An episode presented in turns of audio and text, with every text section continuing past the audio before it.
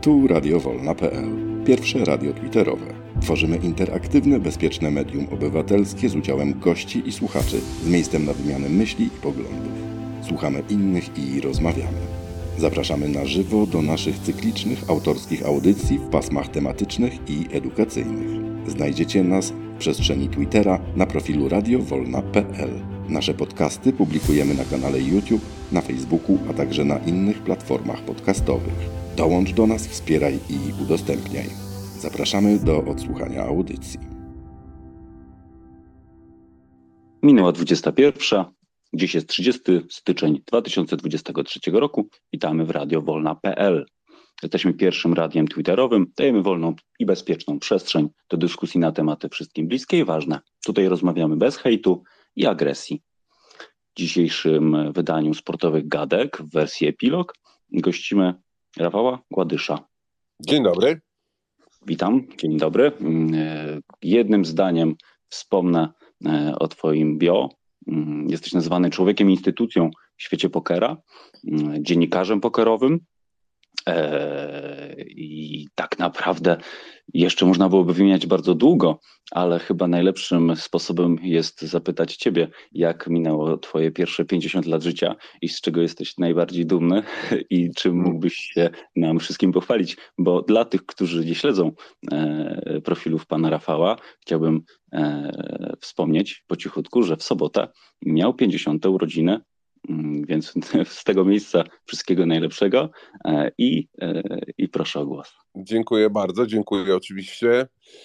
No wiesz, no jakby hmm, zawsze, zawsze na pewno trzeba zacząć od tego, że jestem zadowolony ze swojej rodziny, no bo jestem już prawie 31 lat po ślubie, mam już e, dorosłe dzieci, dorobiłem się już wnuka, jak to mówią, spłodziłem syna, postawiłem dom i, postawiłem dom i posadziłem drzewo, także chyba obowiązki zostały e, wypełnione.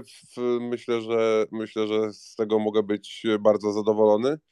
No a biorąc pod uwagę moje, nazwijmy to, życie zawodowe, które było dość e, powiedzmy bujne i bogate w różne przygody i w ciekawe zajęcia, E, no to, no to oczywiście no od wielu ostatnich lat zajmuję się e, pokerem. Jestem, jestem dziennikarzem, jestem e, reporterem, jestem fotografem, jestem komentatorem, jestem organizatorem różnych pokerowych akcji, no i tak dalej, i tak dalej. No w zasadzie już chyba, już chyba zrobiłem wszystko, co mogłem zrobić przy pokerze.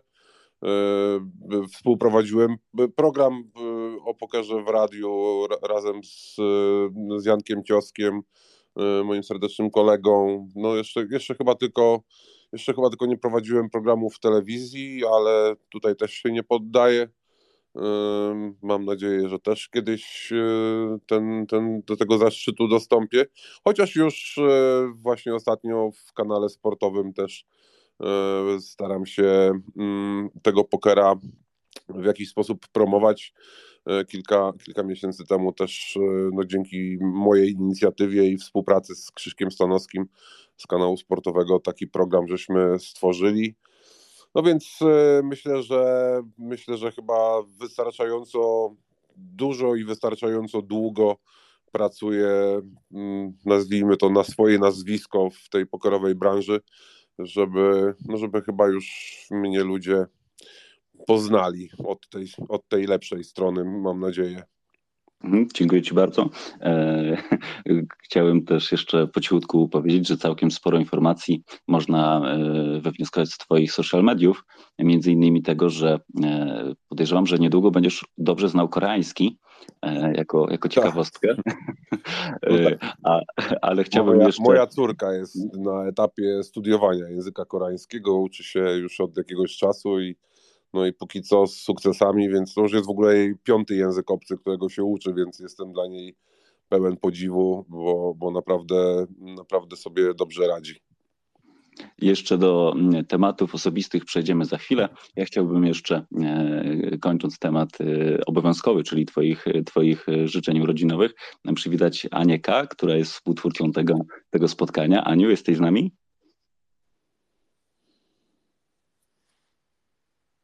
Aniu, Aniu. Być może jakieś problemy techniczne. W każdym razie e, wspólnie z Anią Będziemy starać się dotrzeć do e, ukrytych warstw e, Twojej osobowości. tak, to mnie, to, to mnie dzisiaj najbardziej interesuje, szczerze mówiąc. Jak, tak. jak zostanę podsumowany. Podsumujemy. Narcyz, egocentryk e, i choleryk. To już od razu mogę tutaj sam się przyznać, więc myślę, myślę że będzie łatwiej od razu. Nie, naszym celem absolutnie nie jest, nie jest tutaj wyciąganie jakichkolwiek, jakichkolwiek cech e, charakteru. Ja myślę, że jesteśmy tutaj wszyscy wspólnie po to, żeby zapoznać się z główną dyscypliną, której jesteś ambasadorem, e, czyli z pokerem. E, ale zacznijmy od może właśnie od twojej marki osobistej, bo przez 50 lat życia, tak jak wspomniałeś, wiele rzeczy już jest za tobą, ale jest też wiele przed tobą. Jeżeli no, mogę jasne. zapytać o marzenia i o plany, cele. No wiesz co, no e, powiem tak, e, to chyba wszyscy wiedzą w Polsce, którzy, którzy mnie znają i, i z, z, którzy widzą jakby co ja w swoim życiu robię od e, no, dobrych kilkunastu lat. No, jakby no, takim celem dla mnie absolutnie, absolutnie nadrzędnym jest dążenie w jakikolwiek sposób, jakąkolwiek drogą do legalizacji e, pokera w Polsce, do, do, do pełnej legalizacji, taka jak ma miejsce, w, nazwijmy to, w, cywilizowanych, normalnych krajach. E, no my zostaliśmy potraktowani jako pokerzyści brutalnie. To już czternasty rok, kiedy funkcjonuje u nas e, w Polsce słynna albo niesłynna ustawa hazardowa stworzona przez ówczesnego podsekretarza stanu w Ministerstwie Finansów, szefa służby celnej Jacka Kapice, który po prostu jakby zamiatając e, pod dywan jakieś tam aferki stworzył, e, stworzył ustawę hazardową, która tak naprawdę mm, patrząc na to z perspektywy czasu, no to tak naprawdę uderzyła chyba praktycznie tylko w pokerzystów. W ten sposób, y, taki bym powiedział, silny, zdecydowany i, i, i niestety, niestety od tamtej pory, a to ustawa hazardowa weszła w życie 1 stycznia 2010 roku, no to od tamtej pory tak w zasadzie no jesteśmy non-stop na cenzurowanym. I to, I to jakby przekłada się na wiele różnych konsekwencji, przykrości i, tego typu rzeczy, które, z którymi my się musimy borykać e, przez te wszystkie lata na co dzień. E, I niestety, niestety, no, przykro, to, przykro to mówić, ale no ja powiem to, to wprost, jesteśmy po prostu szykanowani e, przez, przez kolejne rządy, przez kolejne służby, bo tak naprawdę to tutaj się nic nie zmienia.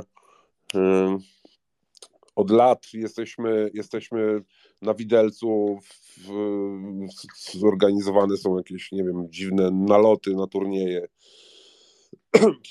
Przepraszam jakieś, jakieś e, wezwania do, do, na tłumaczenia się do e, urzędów skarbowych.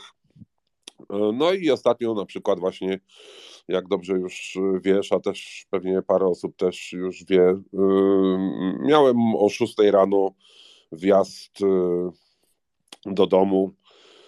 Wjechała do mnie służba celno-skarbowa, traktując mnie jak gangusa jakiegoś. No więc No więc jak, jak widać, no nie jest to bycie pokerzystą albo zajmowanie się generalnie w ogóle pokerem e, w Polsce w dzisiejszych czasach, to no nie jest to łatwe zajęcie, o, o, o, tak to ujmijmy. No ale to wszystko właśnie zaczęło się już te, mówię, kilkanaście lat temu i od tamtej pory no w zasadzie nic się wielkiego nie zmienia. Mhm, dziękuję bardzo. E, cofnijmy się w czasie troszeczkę, bo ten 2009 rok to tak naprawdę no, 14 lat minęło. Tak naprawdę od tamtej pory, od tej ustawy, która była wycelowana głównie w jednorękich e, bandytów, czyli w te wszystkie automaty o niskich wygranych, tak naprawdę mm, oberwało się e, pokerowi i innym grom grom tego typu, ale jakby takie najbardziej dziwne jest to, że przez 14 lat nic się praktycznie nie zmieniło. Była jedna nowelizacja i tutaj chciałbym też dla tych, którzy nie śledzą e, twojej, twojej osobistej historii, e, ty jesteś tak naprawdę osobą, która jest na przykład zapraszana jako konsultant e, do totalizatora sportowego, albo jesteś na przykład brany pod uwagę jako, jako uczestnik rozmów o nowelizacji ustawy, tak? bo też wiem, że, że, że byłeś brany jako, jako osoba ze środowiska. Także z jednej strony jesteś osobą, która jest jakby poważana przez środowisko i to nie jest y, dowód na to, że można cię po prostu najechać o 6 rano. Tak mi się wydaje, że tutaj coś jest, y, coś jest nie tak, no bo no, nie traktuje się w ten sposób y, fachowców. Proszę. No ale to wiesz co, no to jest kwestia jakby do mm, do wyjaśnienia przez sąd tak naprawdę, no bo, bo tu jest właśnie ta bardzo cienka granica, którą, którą no, tak naprawdę ktoś powinien w jakimś sensie chyba rozstrzygnąć, no, a, a chyba najbardziej e, słuszną instytucją do tego jest właśnie sąd. No bo to jest e, kwestia tego, czy ustawa hazardowa mówi, że nie wolno promować pokera, tak? No ale pod tym hasłem promocji pokera no to w zasadzie można wsadzić sobie wszystko w, pod to hasło i, że tak powiem, wycierać sobie tym twarz.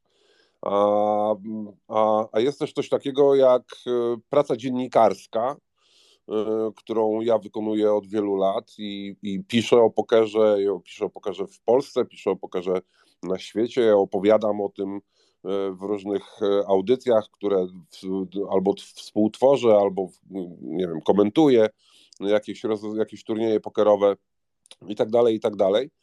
No i jakby, jakby teraz pytanie jest takie, y, co jest promocją pokera, a co jest y, pracą dziennikarską, tak? Y, według, według służby celno-skarbowej w zasadzie promocją pokera jest wszystko, co ja zrobię na przykład na social mediach swoich, pisząc o pokerze, tak? Czyli na przykład, nie wiem, no wrzucę E, idę na turniej, wrzucę jakieś zdjęcie z tego turnieju z żetonami i kartami i mówię, że tam, nie wiem, gram dzisiaj w Gdańsku, czy w Częstochowie, czy w Wołomuńcu, czy gdzieś tam, gdzie akurat jestem i, i, i, i, i to już jest według nich promocja pokera. To jest, to jest e, czyn zakazany. No i teraz pytanie, czy rzeczywiście? No ja osobiście twierdzę, że absolutnie nie. E, no ale to jakby służba celno-skarbowa, pozdrawiam przy okazji e, Wydział do Walki z Hazardem e, w Opolu, który mnie tutaj ściga. Bardzo mili, sympatyczni panowie, tak, także będziemy się pewnie jeszcze nieraz widzieć. Oni twierdzą, że to jest czyn zakazany, jakiś tam artykuł jakieś tam, e, jakieś tam prawo łamie e, według nich i jestem, no jakby nie mówić, e, przynajmniej jeśli nie przestępcą, to przynajmniej jestem podejrzewany, a w zasadzie wręcz już w tym momencie oskarżony o jakieś tam przestępstwa, tak? No więc, no więc jeśli, jeśli jak gdyby no, nie wyjaśnimy tej sprawy w sądzie, to znaczy co jest działalnością dziennikarską w moim wypadku, czy w wypadku innych potencjalnych chętnych do, do, do promowania e, pokera, czy do opisywania pokera, czy do robienia relacji z, z turniejów pokerowych i tak dalej, i tak dalej, no to czy, czy będziemy mogli w ogóle to robić, tak? Czy, czy, je, czy ja na przykład y, będę mógł dalej wykonywać swój zawód, który wykonuję od kilkunastu lat? Bo to jest też jakby no takie podstawowe pytanie w, dla mnie, czy, czy ktoś pozwoli mi wykonywać swoją pracę, no tak mówiąc, mówiąc krótko. No. I to, I to często jakby, znaczy ja mówię pracę, no praca wiąże się też z, z wynagrodzeniem, a ja bardzo często robię to po prostu wszystko, nazwijmy to for free, robię to dla idei, czego ktoś tutaj nie potrafi też zrozumieć, e, że jak można na przykład e, wykonywać e, taką robotę, którą ja wykonuję i nie brać za to pieniędzy, tak? No, no jak widać można. No, dla mnie ważna jest misja, którą mam do wykonania, a tą misją jest, jak już wspomniałem wcześniej, pełna legalizacja pokera w Polsce. Promowanie tej gry jako gry umiejętności, w, w, a nie jako gry hazardowej, jak stara się to e, przedstawiać, e, że tak powiem, no, każde kolejne Ministerstwo Finansów, czy tam, nie wiem, rządy, które ustalają to prawo. Poker jest grą umiejętności z elementem losowym i wciąż staramy się to wyjaśnić e, ludziom władnym, no ale niestety no, posłuchu nie mamy żadnego, nikt nas nie chce słuchać nikt nie chce z nami rozmawiać. No i właśnie tak się dzieje, że potem później są, są takie sytuacje, że mi wjeżdżają o 6 rano.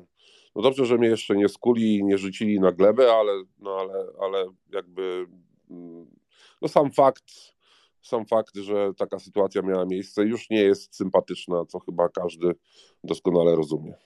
Mhm, dziękuję Ci bardzo. No niebywała sytuacja tak naprawdę. I jakby będziemy śledzić, e, śledzić rozwój wypadków e, z tej styczniowej, styczniowej niespodzianki, e, która wcale nie była miła, ale jakby idźmy dalej troszeczkę, bo y, wspomniałeś o tym reklamowaniu. Tak naprawdę dzisiaj legalnie, żeby zareklamować czy kasyno, czy, czy, czy, czy, czy rozgrywki pokerowe, można posłużyć się SMS-em albo, nie wiem, messengerem i chyba tylko tym, prawda? Ale tak naprawdę mm, samo, samo, sama taka decyzja już automatycznie robi z tego pokera coś niezwykle niebezpiecznego. No, jakby tutaj jakby można to porównać, nie wiem, do walk psów, do, do jakichś, jakichś strasznych, strasznych mordobić, no bo mm, sam, jakby sama decyzja skłania do myślenia o pokerze jako o czymś złym. Mm, tak samo skojarzenia kasyno z pokerem e, też chyba nie są e, zbyt trafne i zbyt, e, mm, zbyt szczęśliwe dla tego sportu. Co, co o tym powiesz? No wiesz co, no, tak powiem, powiem, powiem wprost. No. Jeden z ministrów powiedzmy jednego z rządów, już nie, nie, nie chcę tutaj wchodzić w politykę naprawdę, bo to nie o to chodzi, ale jeden z ministrów jednego z rządów, które, że tak powiem, były e, w czasie funkcjonowania ustawy hazardowej porównał pokera do prostytucji i pedofilii, więc o czym my dalej rozmawiamy w ogóle, no, mm, jeżeli jest takie podejście. E, jeśli ktoś nie rozumie tego, że e, poker jest grą y, umysłową. Mm, to jest ta sama półka, co powiedzmy szachy albo brydż. Y, w brydża nikt nikomu nie zabrania grać. Y, nikt nikomu nie, nie zabrania grać w brydża o nagrody finansowe. Nikt nikomu nie zabrania grać w szachy o nagrody finansowe. A nam zabroniono grać w pokera. Jakby do pokera najbardziej finanse chyba tutaj będziemy zgodni, że pasują, tak? To znaczy, no, od czasów, e, nie wiem, rozgrywek na Dzikim Zachodzie zawsze w pokera grało się e, o coś. Grało się przede wszystkim właśnie na pieniądze i teraz, teraz e, robienie z tego jakiejś, nie wiem, no, dziwnej gry, bo u nas, jak, jak pewnie niewiele osób wie, możemy grać możemy grać z bardzo, że tak powiem, ograniczonymi możliwościami, o tak bym to ujął. E, możliwości te to są e, turnieje w kasynach, e, które są opodatkowane 25% podatkiem od wygranych. Takiego podatku nie ma na całym świecie, w żadnym kraju nie ma tak wysokiego podatku od wygranych. Najwyższy podatek, jaki znalazłem od wygranych, to był chyba 8%, ale to też był jakiś jednostkowy, jednostkowy wypadek. 5% chyba było w Danii, jeśli dobrze pamiętam, a po prostu reszta krajów ma to mm, te wygrane z pokera nieopodatkowane. No więc e, jakby no, tu widać chyba dość e, poważną różnicę. Gry kaszowe zostały nam e, zabrane, zostały po prostu mm, w ustawie hazardowej. W ustawie hazardowej zostały one nazwijmy to, zbanowane, to znaczy po prostu nie wolno y, grać w, w gry na pieniądze takie mm, stolikowe. Y, no i jedyna jakby taka, teraz wspominałeś o tej nowelizacji, która miała miejsce w 2016 roku. No ta nowelizacja przyniosła nam tyle dobrego, że możemy organizować, oczywiście po spełnieniu jakichś tam obowiązków i formalności, E, podmioty, które dostaną pozwolenie z Ministerstwa Finansów, mogą organizować gry, ale teraz uwaga, pula nagród w tych turniejach według ustawy hazardowej wynosi 2800 zł, cała pula nagród, a mało tego, to te pieniądze, znaczy te nagrody nie, zosta- nie mogą zostać wypłacone w, w gotówce, w pieniądzach, tylko muszą to być nagrody rzeczowe. Jakby to miała jakaś miała być różnica wielka, czy dostaniesz, nie wiem, 500 zł, czy na przykład żelazko, nie? No to tak to mniej więcej wygląda. Albo, nie wiem, bon do, do sklepu, czy do domu towarowego. No, to, no w ogóle jakaś, jakiś absurd. No, no, zostało, to, zostało to wymyślone w tak absurdalny, idiotyczny, głupi sposób, e, że tego, nawet, tego się nawet nie da opisać jakoś tam logicznie, dlaczego to zostało w ten sposób wymyślone przez kogoś. No ale jakby cała ta ustawa hazardowa jest e, kompletnie spieprzona, nielogiczna, popsuta, głupia, zła, więc, więc no nie, nie ma się co dziwić, że i nowelizacja była taka, no, mimo tego, że już robił to kto inny. No i w, jakby no, no po tym wszystkim widać, że no łatwo nie mamy, tak? Łatwo nie mamy. Nie na darmo mówi się o polskiej pokerowej emigracji, bo praktycznie wszystkie ważne, duże turnieje e, organizowane są mm, dla Polaków za granicą, czyli są to głównie e, Czechy i Słowacja, gdzie potrafi wyjechać na przykład kilkaset osób, zostawić tam parę milionów złotych e, w tydzień, czy w, czy w weekend, czy, czy w, w kilka dni. E, no bo muszą dojechać, bo muszą gdzieś mieszkać, bo muszą coś zjeść, muszą pobalować e, i oczywiście muszą pograć w pokera, bo po to tam jadą. No więc jak to się pozbiera tak, no to ja już wielokrotnie robiłem takie obliczenia tak zwane na oko, co prawda, no ale mniej więcej wiem, przecież sam gram od wielu, wielu lat w pokera, wiem ile to wszystko kosztuje, ile, ile się wydaje, ile się wydaje na, na podróże, na hotele, na jedzenie, na zabawę, na grę i tak dalej, i tak dalej, więc e, no, robiłem takie symulacje i no i to takie, tak jak mówię, no takie mm, parę milionów z wyjazdu złotych wyjeżdża z naszego kraju. Oczywiście no wraca w, część wraca w wygranych, wiadoma sprawa, no bo też nie jedziemy tam po to, żeby te pieniądze tam zostawiać, ale e, raczej po to, żeby je wygrywać. No ale z drugiej strony e, to, co zarabiają tam właśnie, nie wiem, hotelarze, restauratorzy, taksówkarze i tak dalej, i tak dalej, no to, no to to już są koszty jakby no, no które nie wracają do nas, tak? No bo, no bo mm, przecież zostają tam na miejscu i wspomagają budżet tamtych e, państw, a nie budżet naszego kraju, bo przecież my mamy za dużo pieniędzy w, w kasie państwa, więc, więc takie zastrzyki finansowe są nam zupełnie niepotrzebne. No i tak biorąc to pod uwagę, że takich turniejów w skali roku jest e, naście albo dziesiąt, no to można sobie policzyć y, mniej więcej skalę tego, tego zjawiska. Mhm, dziękuję bardzo. E, tak jak, tak jak mówiłeś, e, wszystko, wszyscy zainteresowani wyjeżdżają za granicę. Ja sam jeździłem, e, podążając za moją dyscypliną i, i potrafiłem pokonać wiele kilometrów po to, żeby wziąć udział w, w zawodach, czy w turnieju, czy w czymkolwiek innym, także absolutnie rozumiem. I tutaj, żebyśmy też jakby wiedzieli, jaka to jest skala. Jak wejdziemy sobie na przykład na legalny poker.pl poker, poker i w, klikniemy sobie w takie ligi, takie ligi jakby regionalne. No tak, oni już ze 40 tych lig mają chyba w tej chwili. Tak, tak, tak, dokładnie tak. W samym Olsztynie, słuchajcie, w samym Olsztynie, tam gdzie ja mieszkam, y, liga może nie jest liczna, bo tam jest kilkanaście osób, ale takich, którzy wspierają tą inicjatywę jest ponad 1200 osób w samym tylko Olsztynie. Y, I można założyć, że te osoby już kiedyś sobie zagrały. Ale Oczywiście nielegalnie. Tak, to, nielegalnie. Ja znam, tak. ja znam trochę, jakby trochę bardziej znam liczby najróżniejsze i to mogę ci, mogę tobie i wszystkim słuchającym zagwarantować tak z taką, no, taką stuprocentową pewnością. Jestem przekonany, że przynajmniej z pół miliona osób zagrało w Polsce kiedyś w pokera.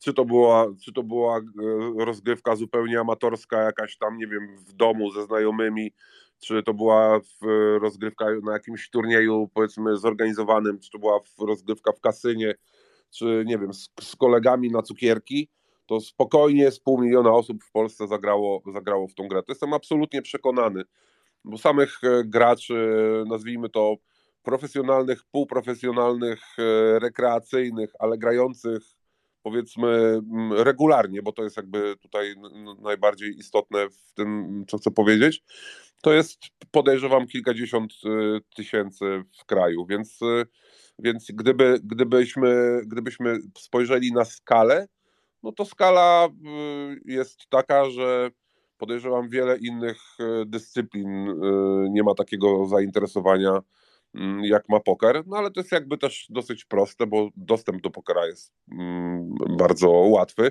i każdy może się go nauczyć dosłownie w 5 minut. No. Co prawda mówi się, że mm, zasad pokera człowiek uczy się 5 minut, ale grać w pokera uczy się całe życie i to jest prawda, ale jednak y, no, jest bardzo przystępna y, ta, ta gra. No, ja sam wielokrotnie brałem udział y, w najróżniejszych, naprawdę wielu, wielu, wielu najróżniejszych E, takich, nie wiem jak to nazwać nawet, szkoleniach, no może, może, tak, może tak to można powiedzieć.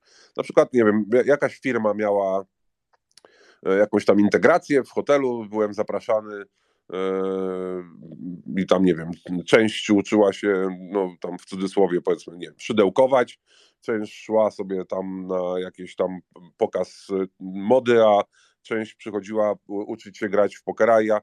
E, robiłem takie godzinne wprowadzenie do gry, e, opowiadając o tym, czym jest poker. Potem robiłem e, takie właśnie szkolenie, co to są blindy, kto kiedy co robi, jakie karty grać, jakie wyrzucać, no, takie bardzo podstawowe dosłownie zasady. I potem już grali turniej i, i co oczywiście no, ten poziom nie był najwyższy, ale już grali turniej, czyli już potrafili zagrać w tą grę. E, po kilku minutach e, tłumaczenia, więc, więc tak, jak, tak, jak, tak jak mówiłem wcześniej i powtarzam raz jeszcze, poker jest bardzo prostą do nauczenia grą, bo po prostu zasady można poznać dosłownie w kilka minut i, i za chwilę siadać do stołu. Mhm. Dziękuję, dziękuję Rafale. Zaraz jeszcze do tego wrócimy, ale udało się chyba Ani naprawić łącze, a sportowe gadki bez Ani mm, to już nie byłyby sportowe gadki. Aniu, słyszymy się? E, mam nadzieję, że już, że już się słyszymy, tak? Słuchać mnie. Idealnie, Cieszę się. Idealnie. E, no niestety, widocznie dzisiaj Twitter mnie nie lubi. Jak to śpiewał Bob Geldof, I don't like Mondays. E, nie lubię też poniedziałków, dzisiaj nie mam szczęścia. Trochę o szczęściu mam nadzieję, że jeszcze powiemy. Dobry wieczór Rafale, dobry wieczór wszystkim. Witam serdecznie. Chyba trochę o tym szczęściu dzisiaj będziemy, będę chciała też porozmawiać. E, szkoda, że nie, nie miałam możliwości włączenia się od początku do rozmowy, ale e, to, co mówisz, jest bardzo interesujące. E, tak? Mówię, możemy się wrócić do początku rozmowy, nie ma problemu. Nie, nie, ja to odsłuchiwałam na drugim sprzęcie, tylko miałam problem z połączeniem się do pokoju. To ja tutaj taką swoją kwestię chciałabym jeszcze poruszyć, bo oczywiście wybrzmiało tutaj w, tym, w tej rozmowie, że poker to tak naprawdę jest to trudny temat, choć coraz częściej tak mówi się o tym, że powinno się go w ogóle wykreślić z listy gier hazardowych i ułatwić właśnie organizację tych turniej. E, mało natomiast mówi się, e, jak w ogóle właśnie życie zawodowych pokerzystów wygląda. I tak jak powiedziałeś, jest tu też na pewno sporo i słodyczy, ale znajdują się też nuty właśnie te mocno gorzkie, o których też wspomniałeś. I właśnie ja bym chciała też porozmawiać o tym, żebyśmy usłyszeli, jak wygląda właśnie z perspektywy E, pokierowego człowieka świat na żywo, tak? Czyli bez upraszczania stereotypowego przede wszystkim, bo na tym mi zależy, i też bez zbędnego koloryzowania. E, dlatego chciałabym e, tutaj mm, jakby odnieść się do takiego jednego bardzo istotnego aspektu, bo cały czas poruszamy się wokół pokera, wokół człowieka, który funkcjonuje w tym świecie, właśnie w jakim świecie, bo wydaje mi się, że tutaj i, i, i chciałabym, żeby się do tego odniósł, że powinniśmy to chyba wyraźnie gdzieś oddzielić, dlatego że poker, poker ma e, przede wszystkim takie negatywne e, skojarzenia, czyli od razu kojarzy się z hazardem.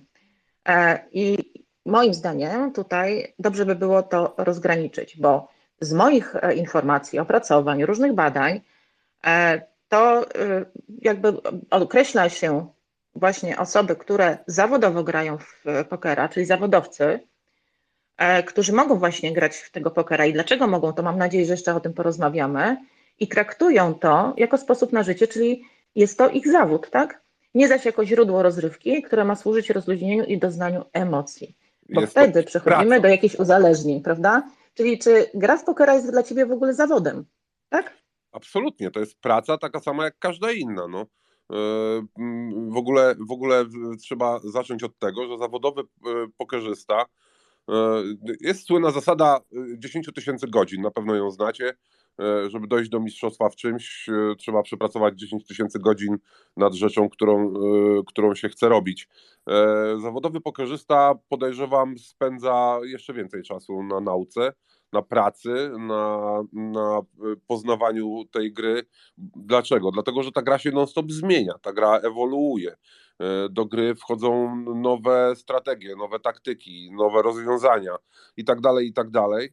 I kto za tym e, nie nadąża, m, ten po prostu w pewnym momencie zaczyna ginąć w tym świecie. To znaczy, on nie zginie do, zupełnie, tak, ale, ale no, jakby w myśl zasady, jeżeli się nie rozwijasz, e, to, to się zwijasz, to, to, się, to właśnie tak się dzieje. No, to, znaczy, to znaczy cały czas najważniejsza w grze e, profesjonalnego gracza czy półprofesjonalnego gracza jest nauka. E, I, I kto tą pracę włoży w tą swoją pokerową karierę i kto będzie chciał się rozwijać, no ten będzie odnosił sukcesy. No oczywiście jest coś takiego jak e, na przykład e, wariancja, tak? E, czyli, czyli ten czynnik losowy, ten, ten element, którego w pokerze uniknąć się nie da, czyli po prostu, no tak mówiąc krótko i może trochę brzydko, choćby skały srały, no to, to, się, to się nie wygra. No po prostu taki jest czas, taki jest okres. No, wariancja to jest, to jest największy killer w świecie pokera i albo się tą, tą wariancję, że tak powiem, przełamuje, pokonuje i jest ona po naszej stronie, no albo niestety jest po stronie naszych przeciwników i wtedy jest niewesoło. No, wtedy są właśnie downswingi, czyli te okresy, w których pokerzysta e, przegrywa mm, pieniądze, ale wciąż, wciąż, powtarzam, e, najważniejsze w pokerze są podejmowane decyzje.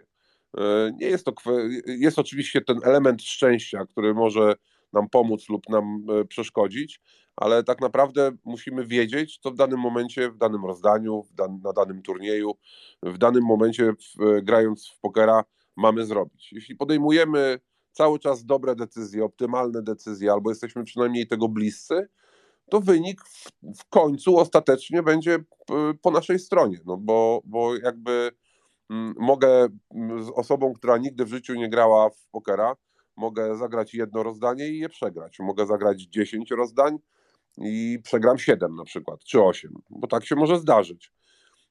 Ale jak zagramy, nie wiem, 100 tysięcy rozdań, czy milion rozdań, no to nigdy ten gracz nie jest w stanie e, pokonać kogoś, kto zna zasady tej gry i jest po prostu lepszy od niego, podejmuje od niego e, lepsze, bardziej optymalne decyzje. Tu, tu, jest czysta matematyka.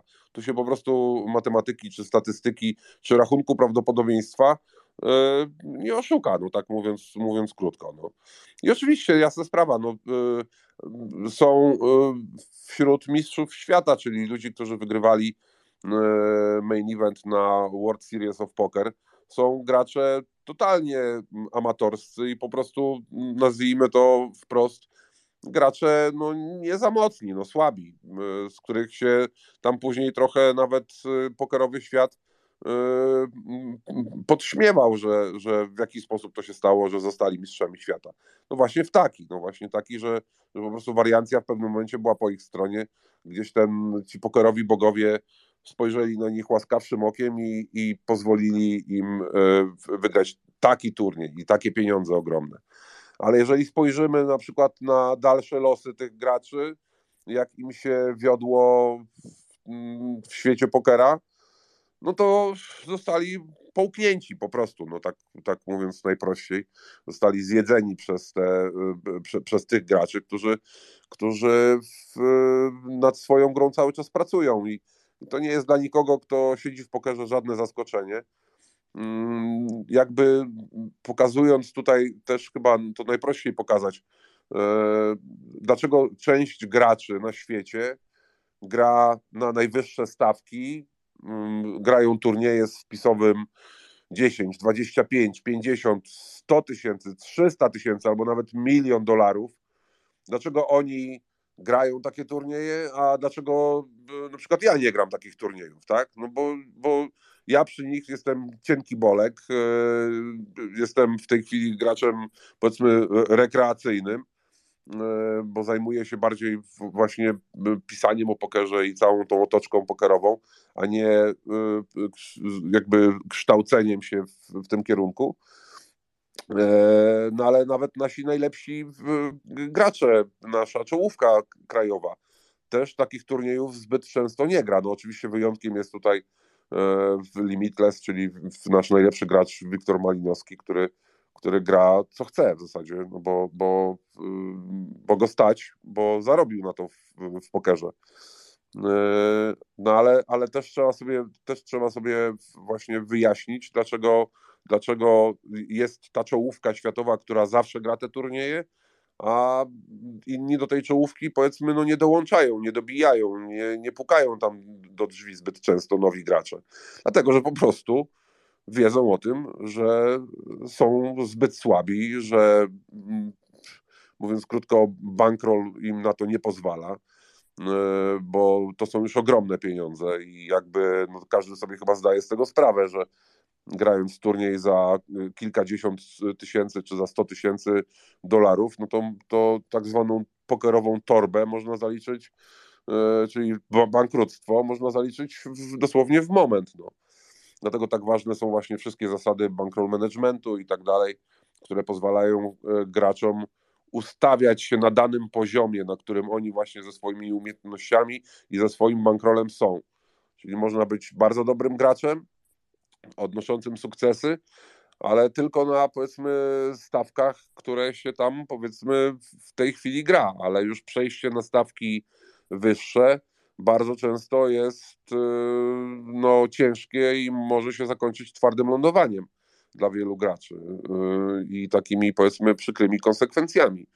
Wtedy, wtedy no jakby okazuje się, że ten przeskok jest zbyt szybki albo, albo wiedza pokerowa, mówiąc krótko, jest zbyt mała. No.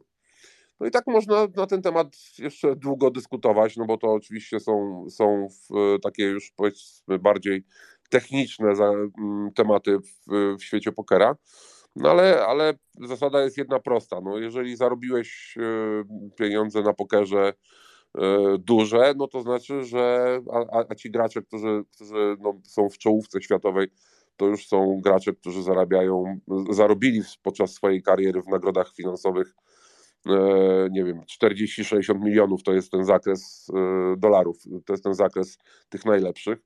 No i to już trzeba trochę, to już trzeba umieć trochę grać, żeby takie pieniądze w swojej karierze zarobić. E, super, bardzo Ci dziękuję. Ja się zgadzam z tym wszystkim, co Ty powiedziałeś. E, troszeczkę bym chciała tutaj jeszcze tylko, e, jeszcze, mm, żeby nie uciekł nam ten temat, mhm. bo rozgraniczyłeś właśnie te osoby, które mają świadomość tego, kiedy grają, kiedy odejść, kiedy przestać. I z czego to wynika? Czy Ty wiesz? Bo ja wiem, z czego to wynika. Czy osobowość, czy inteligencja? To jest, to jest zawsze ciężki, znaczy jak, jak, jak gdyby zawsze ciężko mi odpowiadać na te pytania, tak? Ja siedzę w pokerze od y, kilkunastu lat, widziałem już chyba wszystko y, i widziałem graczy, którzy mm, świetnie powolutku po kolei prowadzili swoje y, powiedzmy pokerowe kariery i zawsze dbali o te wszystkie zasady, które, o które trzeba dbać. Widziałem takich, którzy byli zwolennikami tak zwanego złotego strzału, tak, czyli na przykład, no nie wiem, siadali do stołu pokerowego ze wszystkimi pieniędzmi, które mieli w, akurat w danym momencie przeznaczone na grę w pokera i, i stawiali wszystko na jedną szalę, na, je, na jedną kartę w zasadzie, można tak powiedzieć, nomen omen. E, no i to nigdy nie było mądre, tak? No umówmy się. E, widziałem też takich, którzy no, no, przechodzili wszystkie możliwe fazy, że tak powiem, pokerowej kariery, czyli od od tego największego, nazwijmy to, uniesienia, no bo non-stop coś wygrywali, aż po taką no, permanentną torbę, jak ja to lubię mówić, i pożyczanie pieniędzy i tak dalej. Oczywiście, oczywiście na pewno trzeba wspomnieć o czymś takim jak uzależnienie, tak? Ale, ale ja myślę, że e, Właśnie to też jest temat, o którym mieliśmy dzisiaj tam chwilę pogadać. To jest temat tak zwanego uwolnienia pokera, czyli wyjścia pokera z kasyn. Zazwyczaj, zazwyczaj problem tkwi w tym, że pokerzyści przez wiele lat musieli grać w pokera w kasynach. A w kasynach, jak to wiadomo, e, nie od dziś i to jest jakby wiedza w, w, w powszechna. Jest coś takiego, co przyciąga ludzi po prostu. No. Jest ci, którzy mają żyłkę hazardzistów, ci, którzy lubią sobie pogęblować, ci, którzy lubią sobie zaryzykować swoje pieniądze, no będą tam, że tak powiem, umieli znaleźć sobie inne zajęcia, tak to e, ujmijmy. To znaczy, to znaczy w momencie, kiedy na przykład wstają od stołu pokerowego, im jeszcze jest mało adrenaliny i zahaczają się gdzieś tam na jakichś innych grach, e, które, które w kasynie znajdą. No a to jak się potrafimy pewnikiem wszyscy domyśleć. E, są tacy, którzy po prostu przegrają sobie tam, nie wiem, 50 zł i zadowoleni skończą grę. No a są tacy, którzy, którzy się na tym nie zatrzymają. No. Jak mówi stare powiedzenie, cygan, cygan nie dlatego wlał synowi, że grał, tylko za to, za to, że chciał się odegrać. I tu jest dokładnie tak samo. E, po prostu po prostu no, ludzi y, o tym, no trzeba chyba to powiedzieć tak w ten sposób, o tym słabszym charakterze, y, no czasami potrafi ponieść y, w tego typu sytuacjach. No a jak już raz ich poniesie, czy drugi, czy potem piąty, no to już jest łatwo wpaść w uzależnienie. Ale nigdy nie powiedziałbym, że po, sam poker y, uzależnia. Znaczy, poker jako gra to do tej gry można, można sobie zawsze wrócić, można ją na długo odstawić, yy, można grać codziennie, a można grać raz w miesiącu. Sam poker nie rzadko kogo uzależni, ale te wszystkie jakby nazwijmy to akcje wokół pokera, no to tak, jak najbardziej. No, y, widziałem wiele zmarnowanych yy, istnień, że tak powiem, czy karier pokerowych, yy, które padły właśnie przez, przez przez te no, ciągoty nie pokerowe, tylko właśnie hazardowe. No. To jest prawda, oczywiście, że tak. No, ale to tak samo jest jak z każdym innym uzależnieniem. No, nie muszę chyba mówić, że uzależnienia są rzeczą ludzką i, i no i tutaj ciężko jest powiedzieć, od czego to akurat zależy, że się gracze pokerzyści e, uzależniają od hazardu, no ale, no ale no, to tak jest. No, to, to nie na darmo, nie na darmo w, e, ludzie przed tym przestrzegają, żeby się, żeby unikać uzależnień, no bo nie jest to zdrowa opcja. No.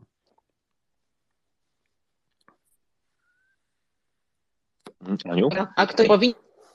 Oddaję Arkadiuszowi głos, bo czekał. Dziękuję bardzo. To w takim razie, jeżeli mogę, witam Cię, Rafale. Witam Cię, Arku, witam. Jest mi ogromnie, ogromnie miło, że spotykamy się tutaj na antenie naszego radia. Ja tylko w uzupełnieniu tego, co mówiłeś o, o Mistrzostwach Świata, bo nie nazwałeś tej sumy. Otóż e, za wygranie Mistrzostw Świata w Las Vegas gracz otrzymuje tak plus minus 10 milionów dolarów i to jest faktycznie ogromna suma. Natomiast wiesz co, bo mówisz o tej sytuacji pokera w Polsce, o tej trudnej sytuacji, to wszystko brzmi tak troszeczkę niemalże w sposób przebrany i może ktoś, kto nie zna pokerzystów, nie zna E, tego, w jaki sposób odbywają się turnieje pokerowe, może właśnie myśleć, że to jest jakaś podejrzana historia. A przecież z drugiej strony, wśród polskich pokerzystów mamy osoby, mamy pokerzystów, którzy należą no niemalże do czołówki światowej. Ale Co więcej, wygrywają największe turnieje na świecie. E, jak patrzę, tam mam przed sobą w tej chwili na Handom Mob, to jest taka strona, która publikuje e, wygrane pokerzystów w turniejach na żywo. No to mamy 12 polskich pokerzystów, którzy wygrali już ponad milion dolarów. Mhm. A pierwszy pokerzysta wygra już ponad 6 milionów dolarów w turniejach na żywo. Tak by, chciałbym, żebyś troszkę i o tej stronie pokera opowiedział. Jasna sprawa, to, to w ogóle to jakby rozumie się samo przez się. To znaczy, generalnie w tej chwili, w dzisiejszych czasach, poker jest e, jednym z, e, jak to powiedzieć, najładniej ubranych sportów na świecie. O tak bym to ujął. Właśnie my sobie tutaj cały czas rozmawiamy e, od tej godziny dziewiątej, a ja na przykład cały czas patrzę, co się dzieje na Bahamach gdzie trwa e, Poker Stars Caribbean Adventure, czyli słynny turniej PCA, e, gdzie w tej chwili trwa turniej właśnie za 25 tysięcy dolarów. Takie jest wpisowe do tego turnieju.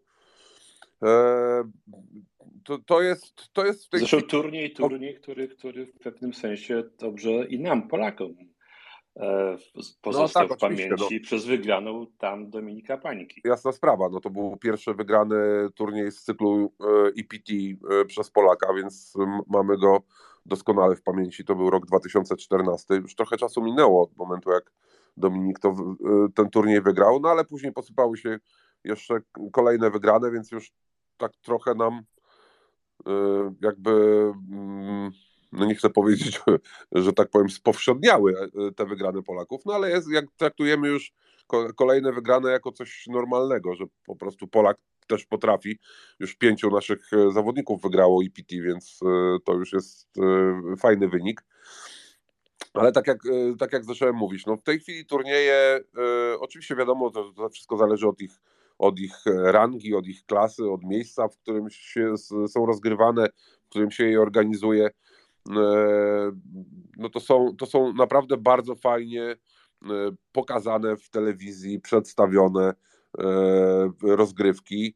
Myślę, że tak, nie wiem dlaczego, ale zawsze mi się te, te, te turnieje, duże turnieje pokerowe, to mi się zawsze kojarzyły z turniejami Wielkiego Szlema w tenisie. To znaczy, ten sam, jakby ta sama ranga według mnie to jest tych turniejów, właśnie właśnie, nie wiem, World Series of Poker, czy w World Poker Tour, czy w czy European Poker Tour.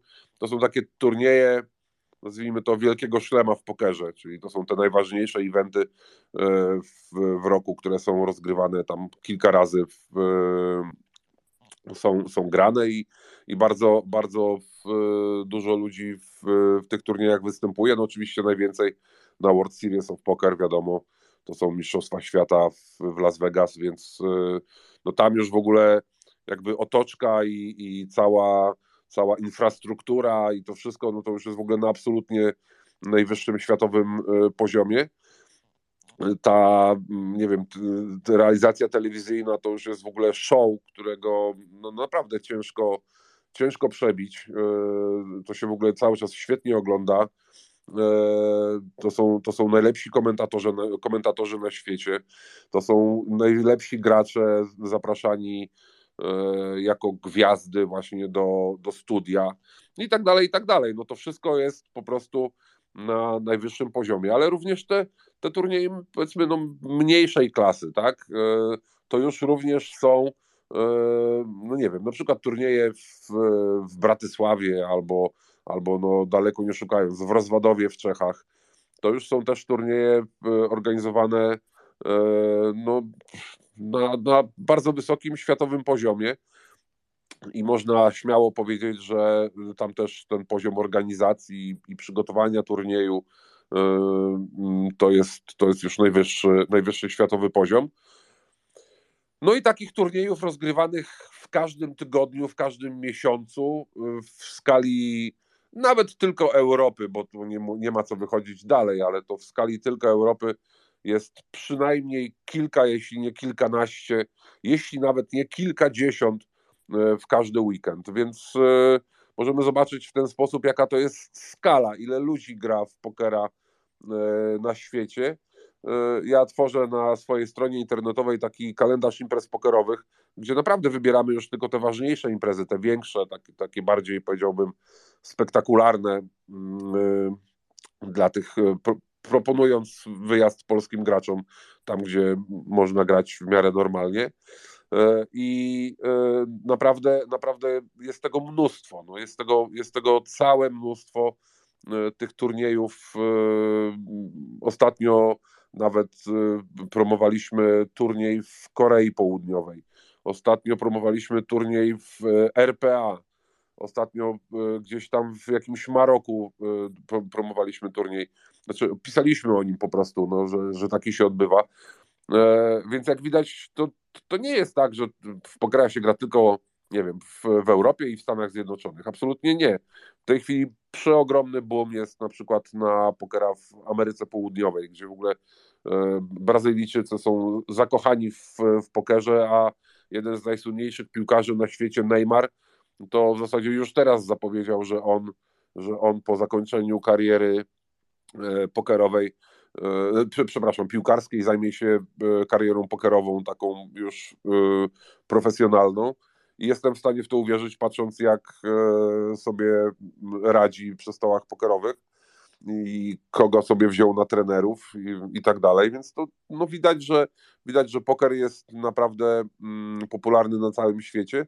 No więc ten poziom tej organizacji, tego przygotowania, tych relacji telewizyjnych i tak dalej, też stale rośnie i to i to widać, no to, to, to po prostu można sobie włączyć, nie wiem, relacje na przykład z World Series of Poker 10 czy 15 lat temu i obejrzeć, jak to wygląda dzisiaj. No to, to są w ogóle dwa inne światy. No to, to, to, jest, y, to jest tak, jakby, jakby oglądać telewizor jeszcze czarno-biały, a oglądać program telewizyjny w kolorze w 4D i, i, i no nie wiem, po prostu to jest, to jest tak, e, e, ten, ten poziom tak szybko rośnie, e, Poziom graczy oczywiście również rośnie, co za tym idzie, bo, bo też te nagrody finansowe są coraz większe, oni grają coraz większe pieniądze i tak dalej, i tak dalej. To jest samo napędzająca się maszynka i przy, przy okazji również wielki światowy biznes. No.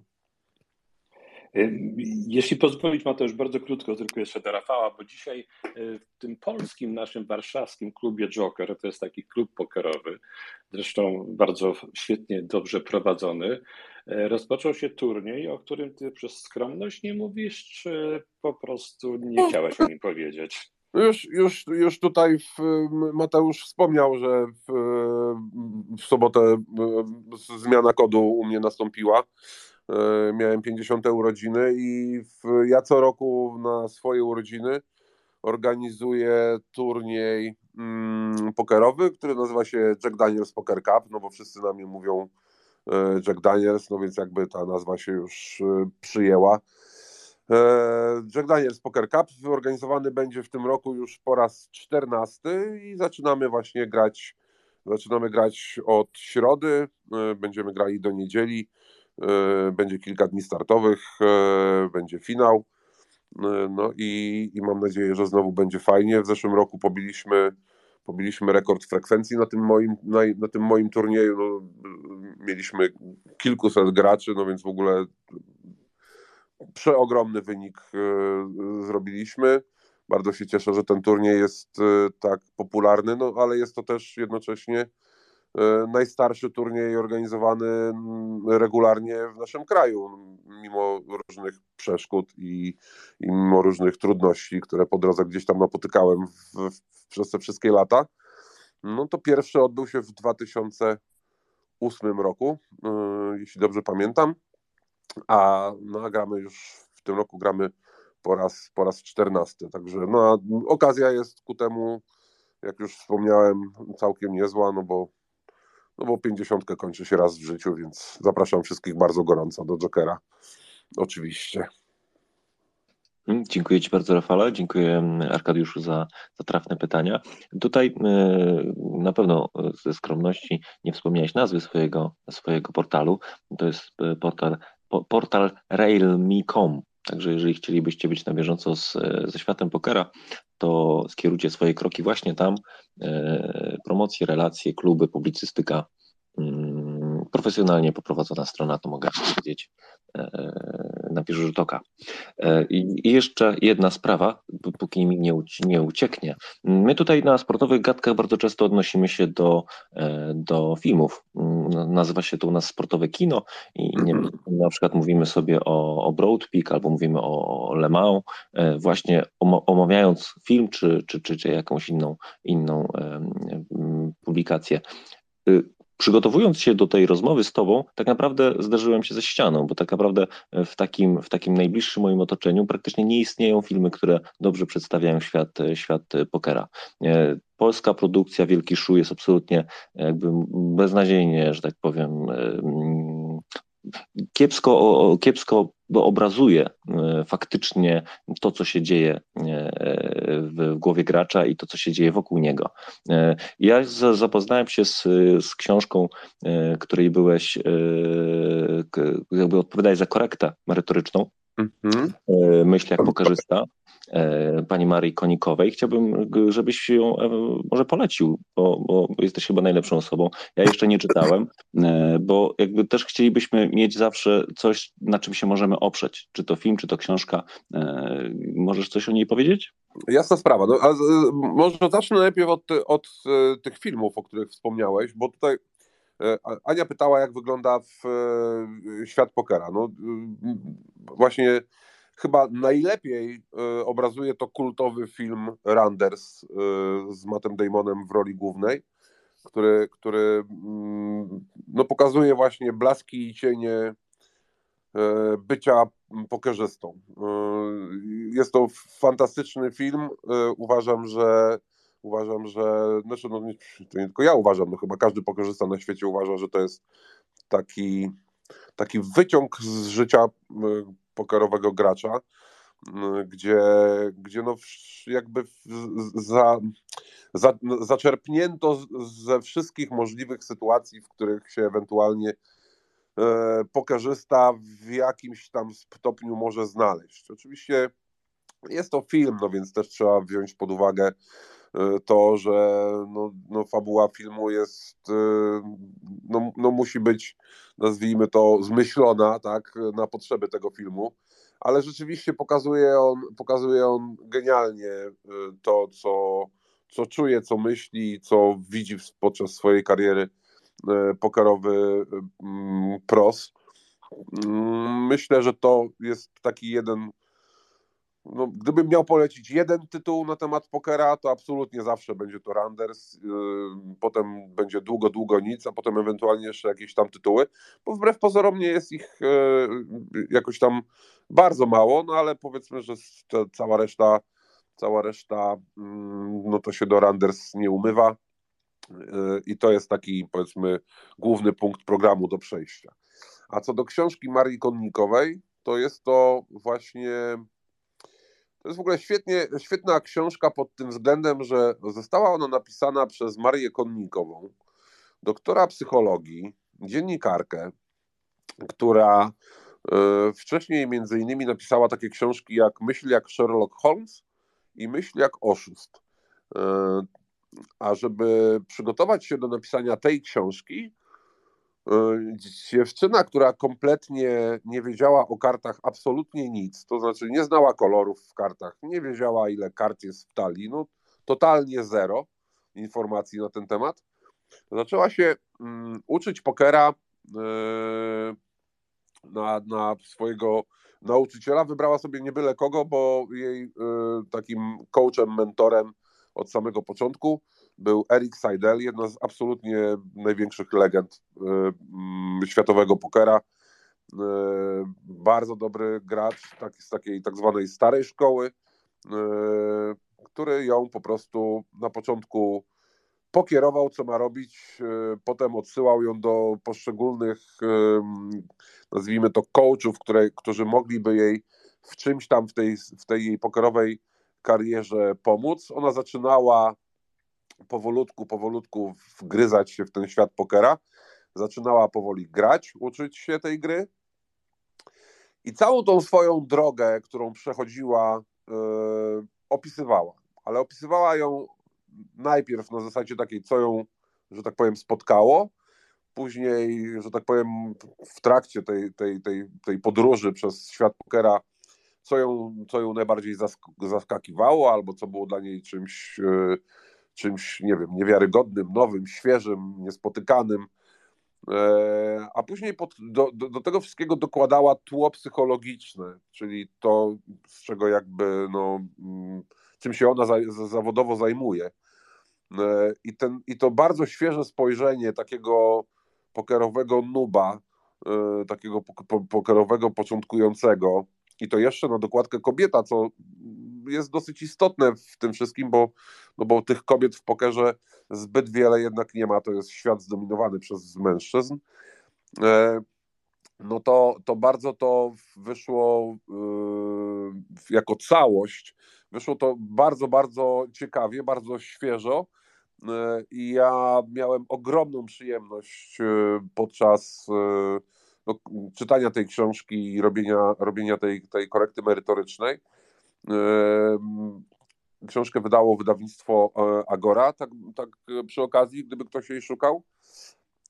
No i naprawdę, naprawdę książka jest bardzo fajna i jest przede wszystkim, takie mam wrażenie, spokojnie przyswajalna przez każdego, kto nawet, kto chce przeczytać tą książkę, w tym również osoby, które kompletnie się nie znają na pokerze, bo tam po prostu ona też się nie znała na pokerze, no więc wszystko od początku samego tłumaczy y, tym, którzy tą książkę mają y, później czytać, w tym również właśnie osobom, które w tego pokera nie grają. Książka jest świetna, y, czyta się ją bardzo, bardzo dobrze, bardzo lekko.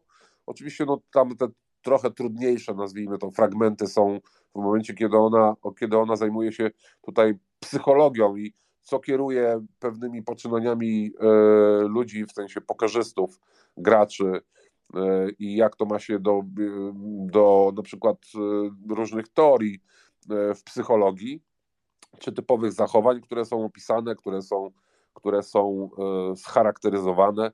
No bardzo fajna, bardzo fajna książka.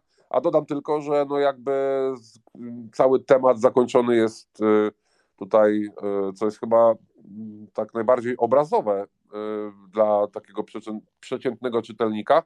Zakończona jest ta książka takim happy endem, czyli dużym wygranym turniejem przez, przez Marię Konnikową. Więc jakby no tutaj, tutaj cała ta droga jest bardzo ciekawa Mm, te wszystkie rady, które ono, które ono po kolei dostaje, jest, są, są bardzo fajne, bo to nawet mnie niektóre rzeczy zaskoczyły, a wydawało mi się, że już trochę wiem o tym świecie pokera, a, a też było kilka takich rzeczy, zrobiłem okrągłe oczy, jak poczytałem, więc bardzo gorąco wszystkim e, polecam. Mhm, dziękuję Ci, Rafale, bardzo. Lepszej e, e, rekomendacji nie mogłeś nam zrobić. My bardzo lubimy takie tematy psychologii sportu i, i przenikania się różnych, e, różnych zależności. Za film bardzo dziękuję, bo właśnie tego tytułu brakowało mi na dzisiejszą noc, także Randers z Mattem Daimonem dzisiaj wjedzie na, na duży ekran. Dziękuję i od razu mm, zaproszę na omawianie tego filmu za jakiś czas. Na pewno napiszemy informacje, że sportowe e, kino właśnie na tym tytule, a książkę, mm, e, w książkę zainwestuję na pewno. Około 40 zł z przesyłką, także zachęcam wszystkich, e, idźmy w ślady, choćby Igi Świątek, która zapowiedziała przeczytanie minimum 12 książek rocznie. E, jak dla mnie to też jest wyzwanie, także też chciałbym takich właśnie tytułów mieć jak najwięcej. Dziękuję, Rafał. E, jeszcze za chwileczkę wrócimy do, do, do paru takich tematów, które podjąłeś tutaj, ale e, myślę, że Ania będzie miała bardzo dobre pytanie. Proszę. To ja tylko przypominam, że jesteśmy w przestrzeni radiowolna.pl. Zapraszamy do zabierania głosu. To pasmo jest tutaj również dla Was, słuchacze, więc jeżeli ktoś ma ochotę, i przestrzeń, to e, zapraszamy tutaj do e, namówcę. Ale ja, Rafale, bardzo się cieszę, że poruszyłeś tutaj ten temat. To tylko, żeby nie pozostał taki mm, niedosyt w tym obszarze psychologicznym, to ja tylko dodam od siebie bardzo krótko, co, co jest jakby podkreślane w kwestii różnicy między zawodowym pokerzystą, a tym takim wątkiem, który napawa przerażeniem, czyli uzależnieniem, to przede wszystkim to, że no, tak jak mówisz i, i tutaj wywnioskowałam z Twojej wypowiedzi, po prostu traktujesz to jako zawód, poniekąd bez emocji. Natomiast e, jeśli chodzi o ten e, aspekt takiego uzależnienia, e, wtedy e, dochodzi do głosu ośrodek nagrody, czyli w zasadzie wszystko, co nas dotyczy, e, i tutaj wspomniałeś o psychologii, no, jest e, w naszej korze mózgowej, w naszej głowie. Czyli w, momencie, kiedy E, z, z, ja, ja to wiem z różnych opracowań naukowych, z badań, które są prowadzone w tym obszarze, no to właśnie ten ośrodek nagrody odgrywa tutaj kluczową rolę. Czyli wtedy, kiedy e, oczekuje się właśnie jakiejś nagrody e, i to sprawia przyjemność, e, to, w, to, wtedy pojawia się ryzyko uzależnienia, czyli też ten e, poziom tolerancji, który za każdym razem musi być zwiększony, bo za każdym razem, e, żeby ta przyjemność była odczuwalna, no to ta dawka musi być większa. No więc stąd pojawiają się nie tylko w obszarze e, hazardu, ale oczywiście wszystkie uzależnienia behawioralne. E, możemy tu mówić o pracoholizmie, możemy mówić tu o zakupoholizmie i wszystkich, nie wiem, o, o e, jeszcze innych uzależnieniach. Natomiast ja mam do Ciebie pytanie, bo skoro już tutaj właśnie powiedzieliśmy, że skoro poker to jest Twoja praca, to, to mnie ciekawi, czy grywasz jeszcze dla przyjemności, na przykład z amatorami albo ze znajomymi. Nie, no, czy, bo to właściwie można powiedzieć, że no, to, to, nie jest wtedy, e, że wtedy to jest gra dla przyjemności. Czy jednak oddajesz się tej takiej przyjemności dla środka nagrody? Dziękuję. Nie, no to zacznijmy od tego, że ja gram regularnie cały czas. No nie gram po prostu tak, jak grałem kiedyś, bo, bo kiedyś po prostu miałem e, jakby no powiedzmy, mieszkałem, mieszkałem w kasynie praktycznie, to znaczy byłem, ja się zgłaszałem na 19 do kasyna, bo tam było, od 19 był turniej i byłem w tym kasynie, mm, no tak jak się chodzi do pracy, no po prostu chodziłem do, do roboty, czyli ja odszedłem na turniej pokerowy przez x lat. E, no później jakby czasy się zmieniły, no bo weszła ustawa hazardowa, E, no więc wtedy zacząłem wyjeżdżać za granicę do tejże pracy, tak? To znaczy zacząłem jeździć po turniejach e, zagranicznych. To, to każdy, każdy jakby pokorzysta sobie, potrafi znaleźć swoją drogę. Oczywiście są, są tacy, którzy grają online, mimo tego, że też jest oczywiście to zakazane u nas w kraju, no ale nie oszukujmy się, no, teoria teorią, a praktyka praktyką. Wiadomo, że w pokera y, online gra mnóstwo osób w Polsce i, i nie ma się co oszukiwać, że tak nie jest. Więc y, jak najbardziej, jak najbardziej w, tak, a wracając jeszcze do tego tej pierwszej twojej części wypowiedzi, to chciałbym tylko właśnie dodać, że ten, że ten mm, ta nagroda, o której mówisz i o której wspomniałaś, to znaczy ten, ten y, to, to przyciąganie, nazwijmy to takiej adrenaliny y, do siebie również, czy tych emocji, które gdzieś tam w człowieku podczas gry buzują, to jest e, też e, jakby powód tego, że bardzo dobrze odnajdują się w pokerze na przykład byli sportowcy, bardzo dobrze odnajdują się szachiści, którzy szukają nowych, e, jakichś emocjonujących wyznań, wyzwań, a, a tych szachistów jest w pokerze mnóstwo.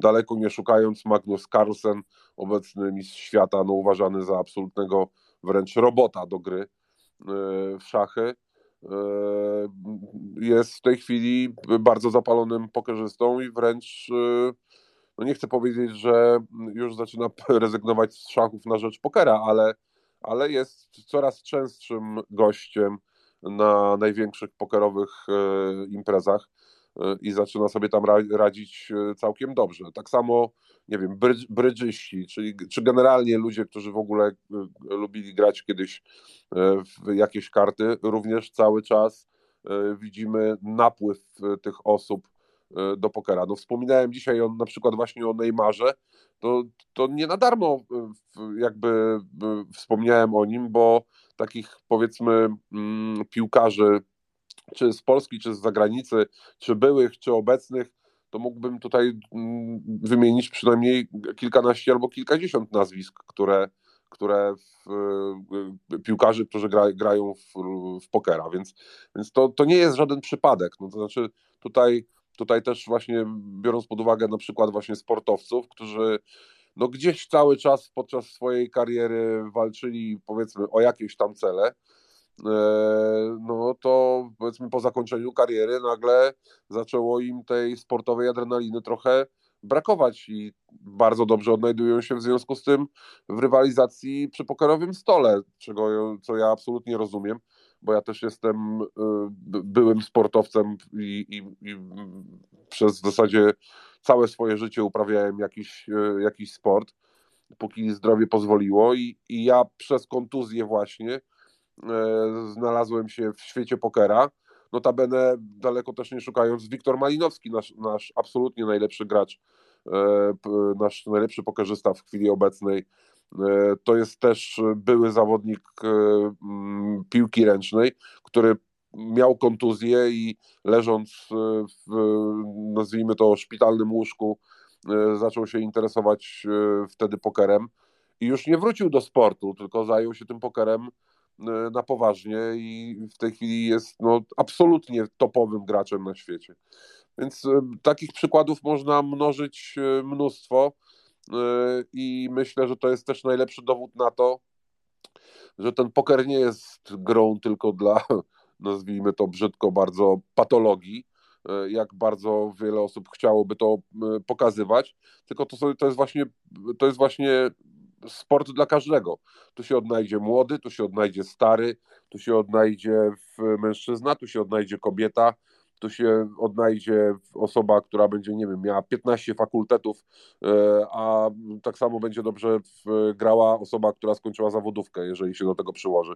To nie ma żadnego znaczenia. Status e, nie jest ważny przy grze w pokera historia pokazuje i jakby mm, historia graczy, mm, tych największych pokerzystów na świecie, pokazuje, że w zasadzie brali się oni w pokerze z absolutnie najróżniej, najróżniejszych rodzin, z najróżniejszych środowisk, e, z najróżniejszego statusu majątkowego i tak dalej, i tak dalej. Więc e, nie ma to znaczenia. Poker łączy, poker, poker e, pozwala na, na, właśnie takie połączenie najróżniejszych osób, najróżniejszych ludzi, najróżniejszych środowisk. E, I Arek, który też zwiedził nie niejedną salę pokerową na świecie, pewnikiem też to przyzna, że w, można spotkać w zasadzie cały przekrój społeczeństwa na turniejach e, pokerowych e, i, i, i w zasadzie na sali pokerowej nikt nikogo nie zdziwi. No, czy to będzie, nie wiem, 80-latek, czy to będzie 18-latek, który no, to przysłowiowe mleko z nosa dopiero co wytarł i, i, dowód dostał, żeby móc e, zagrać w pokera. Tam się po prostu tam się po prostu łączą światy i, i, i to w pokerze też jest najpiękniejsze, że, że mm, na przykład właśnie, to jest też tak często wspominane, ja nigdy w życiu nie wygram w tenisa na przykład, nie wiem, z Rafaelem Nadalem, tak? E, nigdy nie, nie wygram w, w szachy z Magnusem Carlsenem, ale w pokera mogę wygrać z każdym zawodnikiem na świecie, jeżeli weźmiemy pod uwagę na przykład właśnie jakąś tam ograniczoną ilość rozdań, bo po prostu taki jest poker. No, jestem w stanie wygrać z każdym.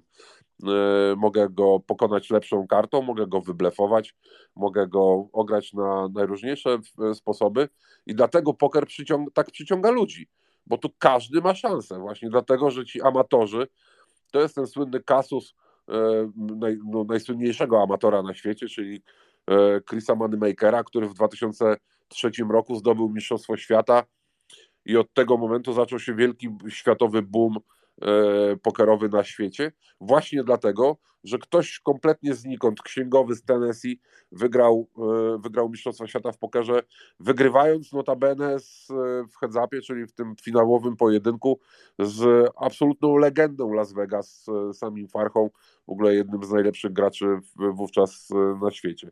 Więc e, jesteśmy, jesteśmy w świecie pokera dlatego, że tu po prostu wszystko się może wydarzyć. każdy może wygrać każde pieniądze. Oczywiście przegrać też, wiadomo, no ale, ale, ale my żyjemy w świecie marzeń, żyjemy w świecie w, potencjalnie wielkich pieniędzy do wygrania i każdy, każdy pokorzysta, marzy o tych pieniądzach. Jeżeli ktoś powie, że tak nie jest, to po prostu zwyczajnie będzie kłamał. Każdy myśli o ogromnych wygranych, które na niego mogą kiedyś czekać. Dziękuję Rafale. Fantastyczna, fantastyczna mm, opowieść. E, świetnie się tego słucha. E, my uwielbiamy grę umiejętności. E, jako, jako sympatycy, jako ambasadorzy sportu, jako widzowie, kibice. Ja sobie nie wyobrażam, że można włożyć do jednego worka E, poker, gdzie jeżeli ktokolwiek widział, jak właśnie wygląda finałowa rozgrywka jeden na jeden e, na jakimś dużym turnieju, jaka tam jest taktyka, jakie tam są emocje i na przykład porównać to choćby z, z grą, e, nie wiem, strzelam w ruletkę, no to absolutnie to są, to, to jest całkiem dwa światy i, i, i to jest wielkie nieporozumienie, że, że ktoś, kto ogranicza dostęp do sportu, robi to tak nierozważnie. Mm, także gra umiejętności, jak najbardziej tak. E, dziękuję bardzo wszystkim za zgłaszanie się do, do, do, do zadawania pytań, co właśnie uczynimy za chwileczkę. Ja tylko wspomnę, że następnym takim dłuższym tematem, który będziemy chcieli jeszcze podjąć dzisiaj, e, to jest sposoby ocieplania, ocieplania wizerunku mm, poker, pokera mm, różnymi metodami. Mamy kilka pomysłów, mamy też kilka pytań. Także o tym będzie za chwilę. A w tym czasie mamy w kolejności Flawe, e, Flawena, Flawenola, przepraszam, e, Pawła. Potem mamy Mikołaja i, i zobaczymy, co dalej. Jeszcze Ani oddam głos e, na sekundkę, bo chciałaby pewnie jeszcze coś dopowiedzieć. Bardzo proszę. Tak, chciałabym tylko jeszcze powiedzieć właśnie, żeby to doprecyzować, bo o, mm, poruszamy się wokół zawodu pokera i również uzależnienia.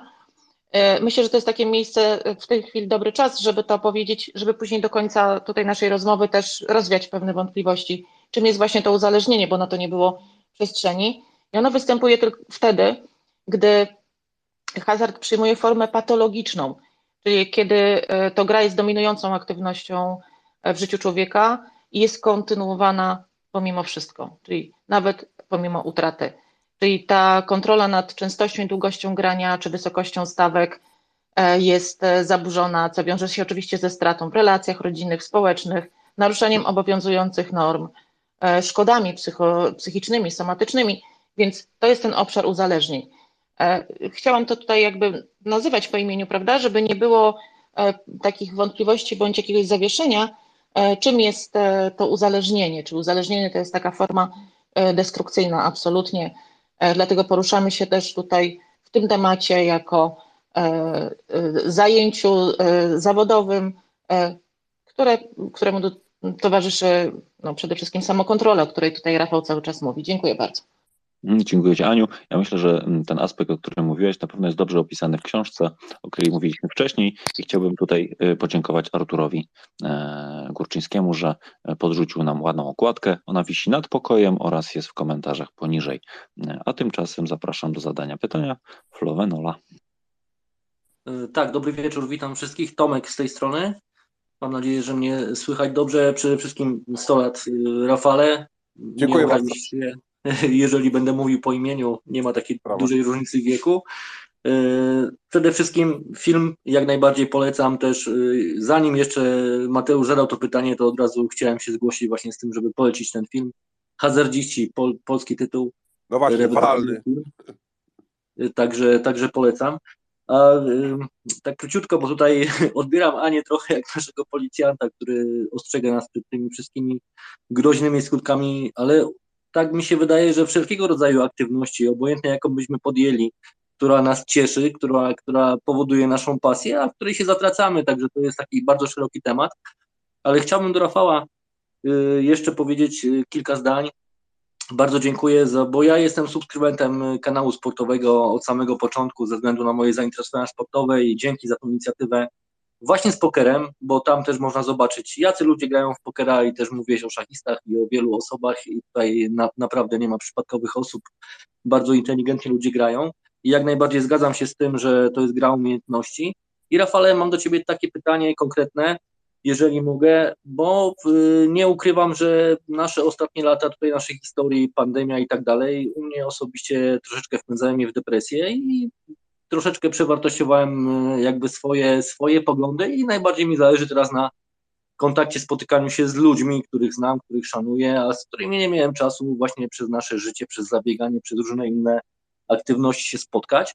I teraz y, aktualnie właśnie planuję raz w miesiącu robić sobie spotkania i pomyślałem sobie, że dobrą rzeczą byłoby, żeby spotkać się właśnie przy, przy, przy pokerze na żetony. Znam tą grę, mam cały sprzęt. Nie będzie to żadna gra hazardowa, nie będziemy tam grać na pieniądze, ale po prostu, żeby się spotkać, żeby porozmawiać, żeby to była okazja. Nie spotykać się przy wódce, przy piwie, tylko przy pokerze. Jeżeli ktoś ma ochotę, to może sobie coś, wiadomo, wypić, ale to jest jakby inna inicjatywa. A moje pytanie jest konkretne.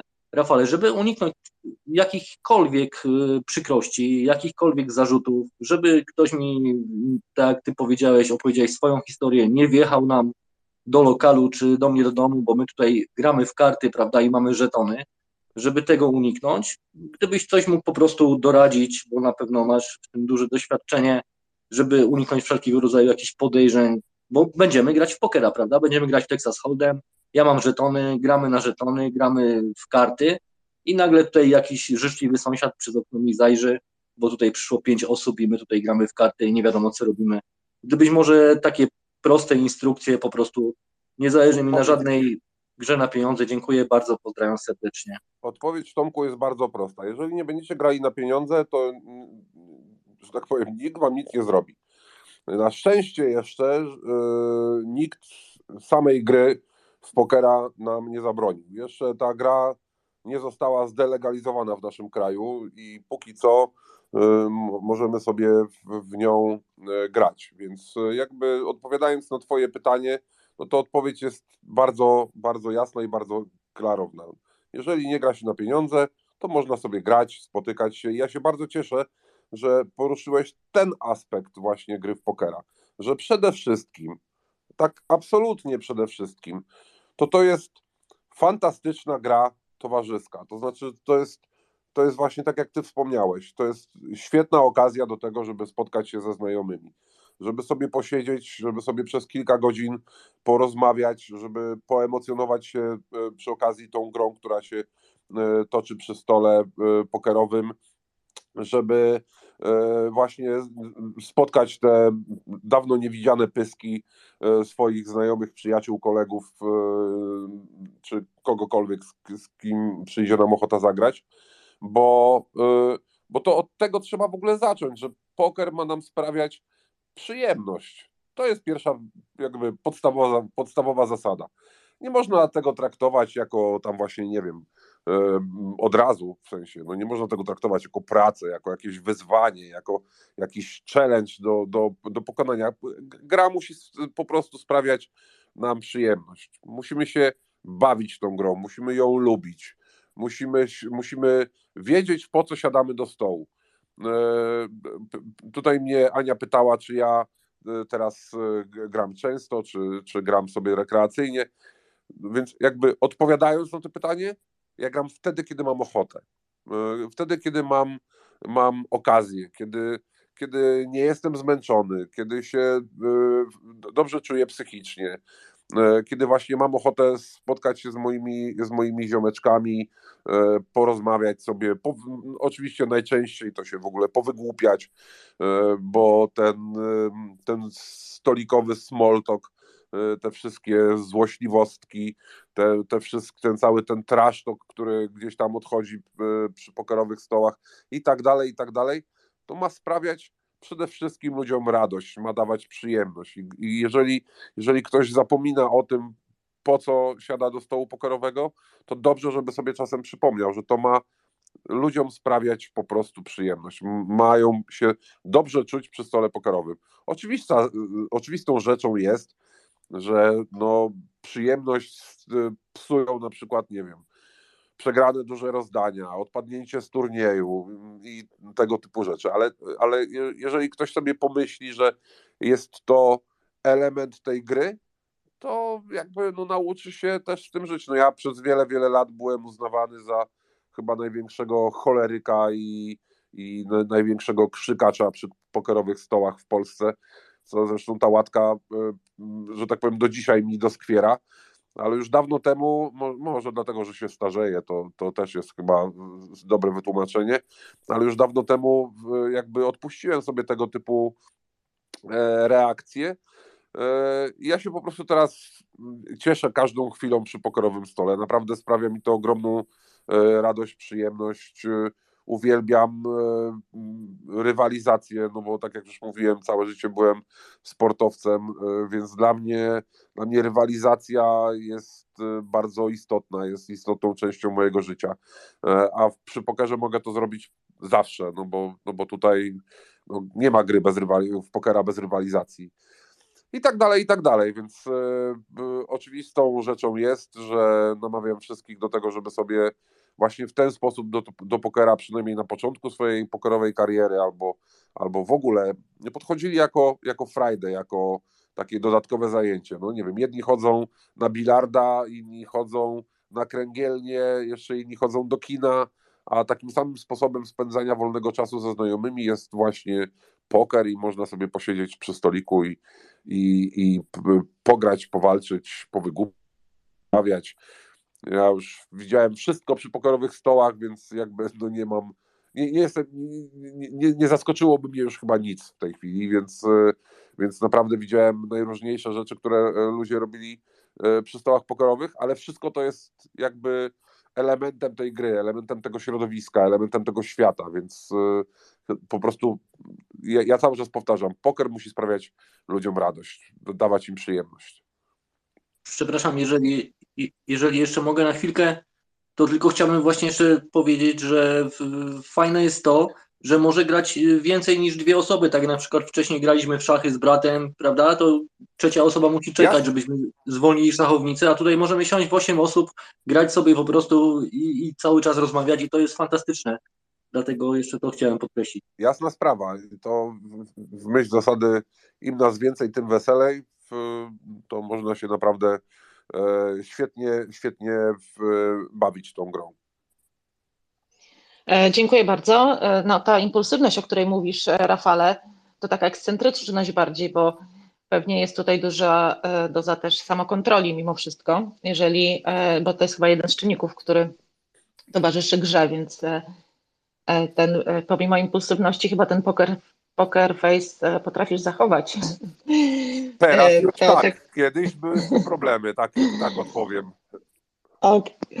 E, ja jeszcze tylko odniosę się do wypowiedzi Flowe, Flowe Nola. Przepraszam, bo tak samo tutaj widzę. Powiedziałeś, odniosłeś się do tego, że ja tutaj jestem takim tym złym policjantem. Być może nie byłeś od początku naszej rozmowy. Prawda, ja też chwilę na początku nie byłam ale wyraźnie rozgraniczam e, tą kwestię, e, właśnie żeby nie straszyć, tylko żeby nazywać sprawę po imieniu, bo po to tutaj też jesteśmy, żeby też poszerzać e, świadomość i, i horyzonty. I właśnie położyłam tutaj nacisk na to, żeby rozgraniczyć poker zawodowy, który jest traktowany jako, jako też zajęcie, jako praca i żeby to nie było postrzegane, jest odmiennie postrzegane od pokerzystów niezawodowych. I przy okazji zawsze jest tak, że E, temat pokera wzbudza e, jakiś niepokój, który dotyczy obszaru uzależnień i dość wyraźnie to rozgraniczyłam. Być może źle mnie zrozumiałeś. E, także chciałam tylko tutaj to sprostować. Szybciutko, szybciutko ci wejdę w słowo, jeśli mogę. Wiesz co, powiem ci tak, pokerzyści generalnie nie lubią rozmawiać o pokerze w kontekście uzależnień. Tak jest, no po prostu my nie traktujemy tej, tej gry jako gry hazard, hazardowej, w związku z tym e, jakby nie lubimy porównywać tego wszystkiego właśnie z uzależnieniami od hazardu, które nam generalnie kojarzą się zupełnie z czym innym, czyli, czyli kojarzą nam się bardziej właśnie z tymi graczami, nie wiem, na ruletce, na automatach e, e, i tak dalej. Więc stąd chyba tutaj słowa Flowenola, że, że mm, no, odebrał to jako, jako takie właśnie polic policjantowanie trochę, E, ale z drugiej strony ja uważam, że w, no, no, trzeba o takich rzeczach jednak mimo wszystko gdzieś tam wspominać, tak? To znaczy, jeżeli ktoś się zastanawia na przykład nad tym, czy zacząć grać w pokera, czy nie zacząć grać w pokera, to jeśli ktoś ma nazwijmy to, i wie o tym, ma jakieś ciągotki y, w tym kierunku, właśnie w kierunku uzależnień, to od razu y, mówię, to lepiej sobie odpuścić. Jeżeli ktoś nie ma samokontroli nad sobą, jeżeli nie umiałby y, właśnie tutaj zachowywać ograniczenia, jeżeli chodzi o, o stawki, o, o bankroll i tak dalej, i tak dalej, no to raczej nie będzie miał czego szukać w tym świecie, bo go ten świat pochłonie i go zje. E, więc e, akurat uważam, że czasem jest dobrze wspomnieć o, o czymś takim, bo po prostu no, może się komuś gdzieś tam otworzą oczy. No tak, mówimy tutaj o tej samokontroli, która jest właśnie związana z, z powiązana z, z grą, tak? Czy, czy z, ze skłonnościami różnymi, czy skłonnościami do ryzyka, umiejętnością właśnie też odraczania tej gratyfikacji, o której mówiliśmy, tak? Czyli o tym środku nagrody, różnymi procesami innymi, gdzie jakby to należy też rozgraniczyć właśnie po to, żeby wskazać pewne rzeczy, tak? Co, czym, czym się to różni i żeby to nie było, e, nie implikować właśnie tego e, negatywnego aspektu do, do, do tego obszaru, w którym e, ty się tutaj znajdujesz, więc i, i o tym rozmawiamy. Okej. Okay. Edukacyjnie po prostu, tak? Tak jest. W tej chwili, i, Chciałbym... I tutaj chyba dość wyraźnie zostało to, mam nadzieję, że to właśnie wybrzmiało, żeby właśnie to rozgraniczać, żeby nie, nie, nie było to nacechowane y, negatywnie. Chciałbym jeszcze tylko chwileczkę, przepraszam bardzo. Aniu, słucham od początku i absolutnie nie miałem nic złego na myśli.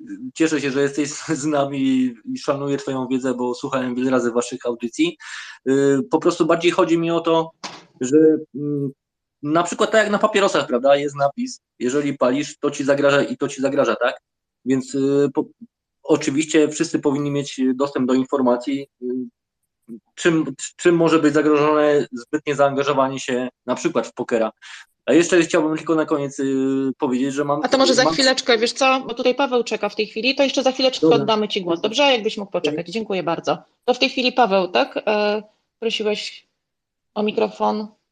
Tak, Paweł z problemami technicznymi, ale chyba, chyba aktualnie przy mówcy. Zapraszam. Słychać mnie?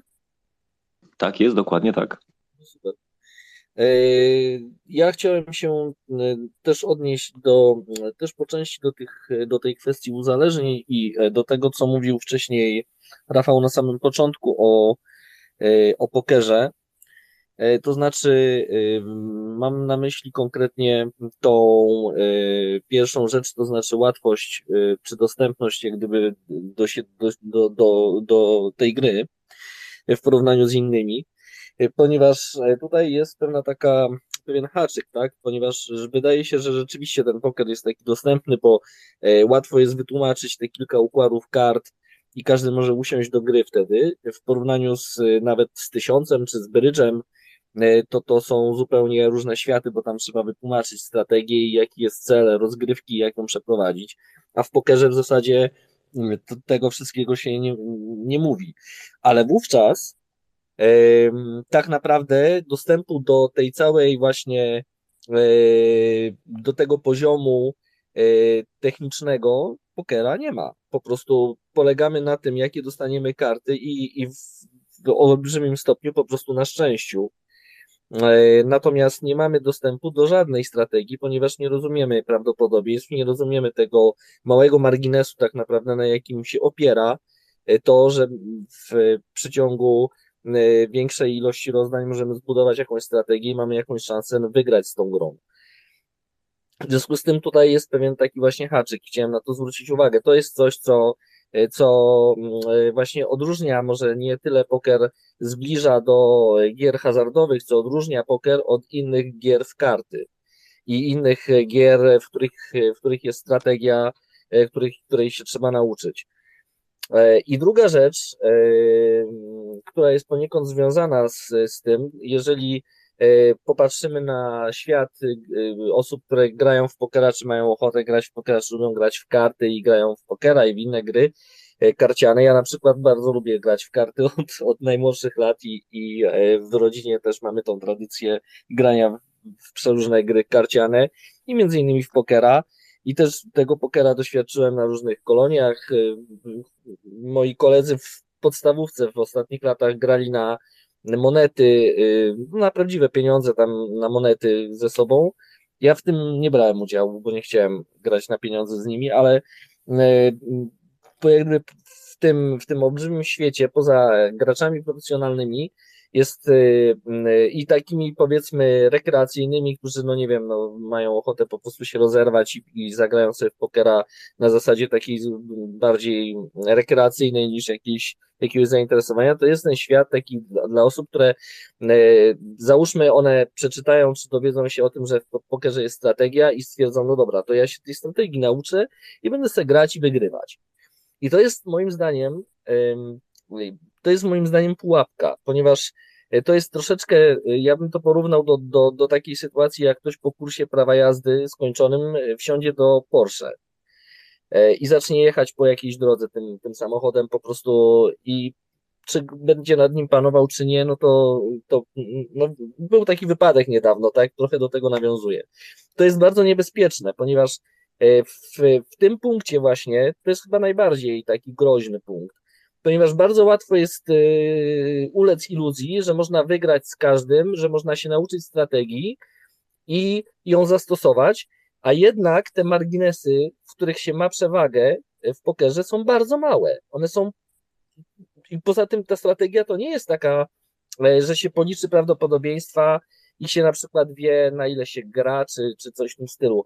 Tam są, mm, to, do tego dochodzi blef, do tego dochodzi e, mm, jak się zachować w danym momencie rozgrywania jakiegoś układu, co dobrać, co nie dobrać i tak dalej, do tego jest bardzo dużo. Ja trochę o tym wiem, bo, bo też tego pokera grałem.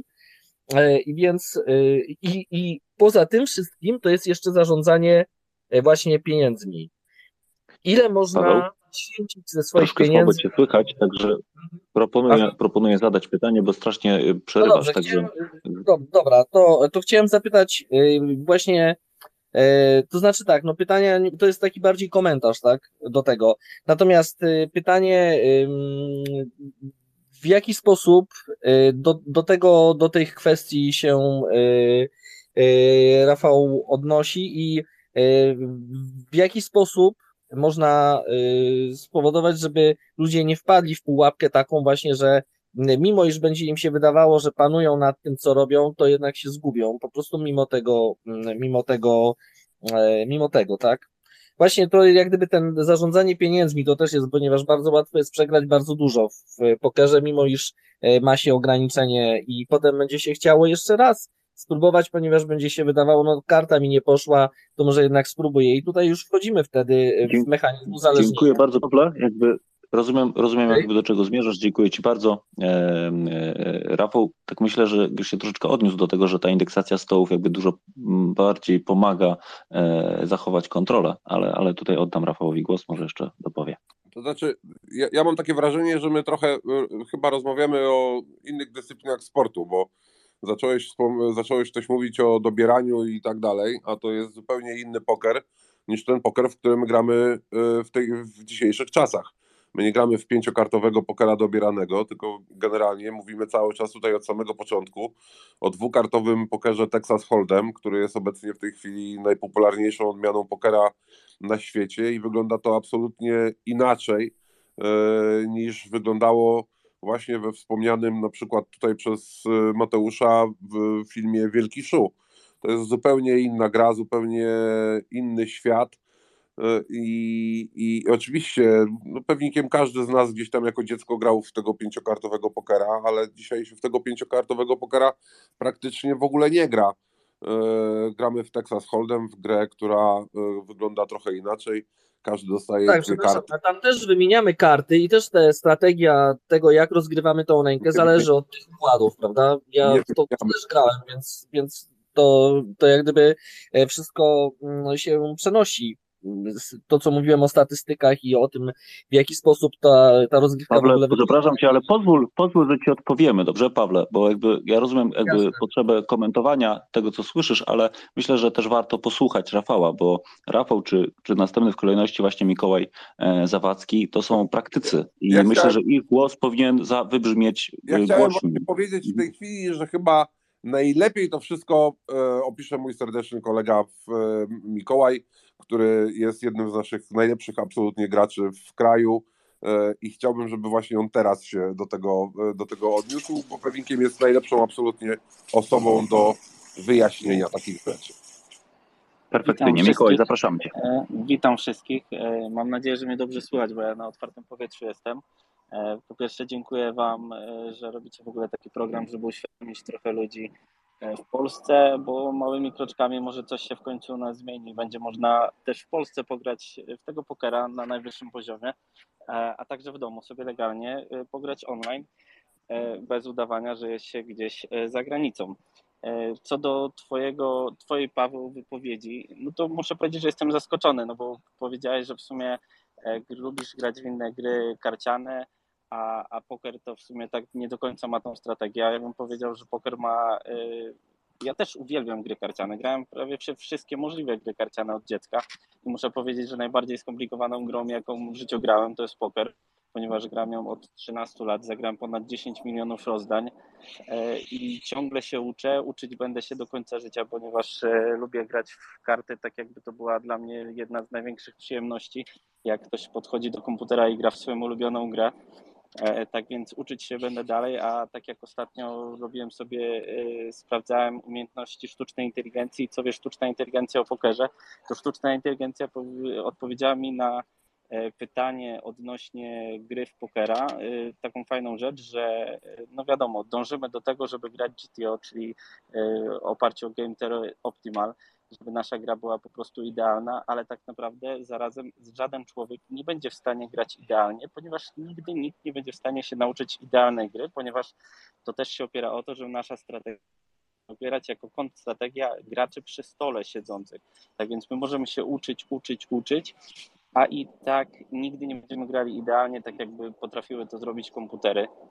Oczywiście y, problem bankroll managementu, tego, y, że ktoś może wpaść w pułapkę, że wygra jeden turniej, wygra 100 dolarów i, i zaraz będzie myślał, że jest królem świata i będzie najlepszym pokerzystą na świecie, no to mogą być takie przypadki, no ale to też jest taka, można powiedzieć, trochę ludzka głupota, ponieważ jeżeli ja bym e, podszedł do gry z, e, nie wiem, w tenisa z Igą Świątek czy w szachy, no to wiadomo, w tamtych grach zawsze przegrasz. E, W pokera jest ten element losowy, który może sprawić, że ktoś wygra. Była tutaj mowa o Mistrzostwach Świata. No to może Wam trochę to zobrazuję. Wyobraźcie sobie, że gra 8 tysięcy ludzi e, w Mistrzostwach Świata i tak naprawdę to powiedzmy profesjonalnych pokerzystów jest 1500, a 6,5 tysiąca będzie, będzie, będą to amatorzy. Na finałowym stoliku e, tych amatorów będzie dwóch, może trzech, profesjonalistów już jest sześciu. W tym momencie już mamy zupełnie inny stosunek niż na początku turnieju. Zdarzy się, że wygra e, amator, ale jednak częściej wygrywa profesjonalista. E, Czy to będę ja, jeżeli pojadę na ten turniej? Nie, ale jeden z moich kolegów profesjonalistów jest duża szansa, że wygra, ponieważ jest wariancja i takich turniejów nie zagra się dużo w swoim życiu. Tak samo poker na żywo, jak gdyby no, ogranicza nas e, jak gdyby liczba turniejów, które jesteśmy w stanie zagrać, ponieważ na przykład zagramy w ciągu roku 40, 50, 60 turniejów. Dla porównania gracz, który gra online sesję niedzielną przed komputerem, potrafi w jedną niedzielę odpalić 40-50 turniejów. I było tak, że nie wygrywa nic przez jeden tydzień, dwa tygodnie, a w prze- w przełożeniu na przykład na grę na żywo mogłoby być to też i dwa lata, tak? Dlatego ważne jest bardzo dobieranie stawek.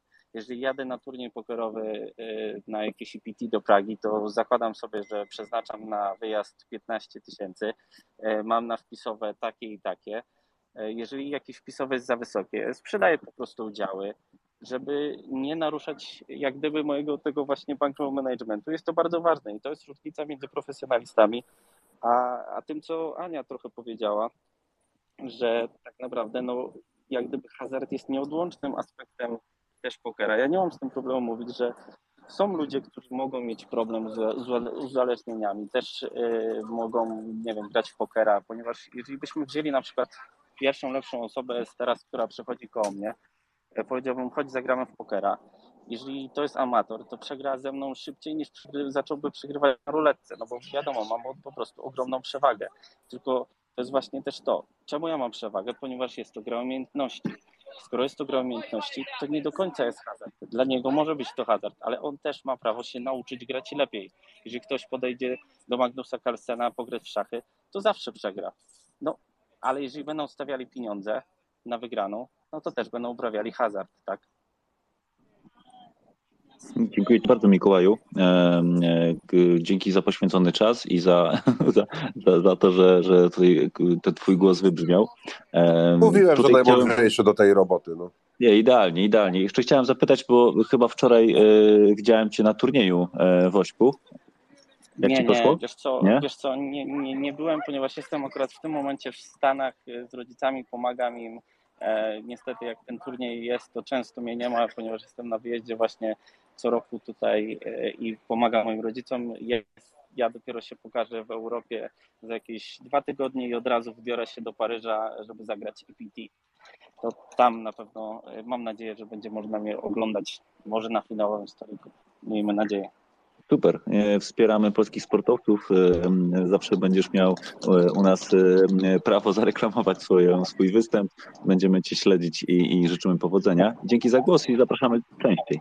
Ja jeszcze, jeżeli mogę dopowiedzieć jeszcze jedno zdanie, tak naprawdę to, że uzależnienia są, to każdy wie. My tutaj na pokoju sportowym na przykład nawiązywaliśmy y, pod kątem uzależnień do tego, że zwykły biegacz, zwykły biegacz, maratończyk albo e, jakiś y, zawodnik Ironman też jest podatny na tego typu y, zagrożenia. Więc jakby mm, edukacyjnie tutaj wiele tematów poruszamy, chcielibyśmy odczarować troszeczkę e, poker i, e, i, i, dlatego moje kolejne pytanie dotyczy metod bądź też pomysłów na to, żeby troszeczkę odczarować ten sport, e, bo tak jak tutaj wspomnieliśmy, jest to gra umiejętności. Tak jak w przypadku szachów, obaj zawodnicy widzą dokładne ustawienie przeciwnika i tak naprawdę tam nie ma ani odrobiny szczęścia. Jedyne szczęście w, w, w szachach to jest losowanie kolorów na, na rozpoczęciu, a potem jest wyłącznie, e, tylko i wyłącznie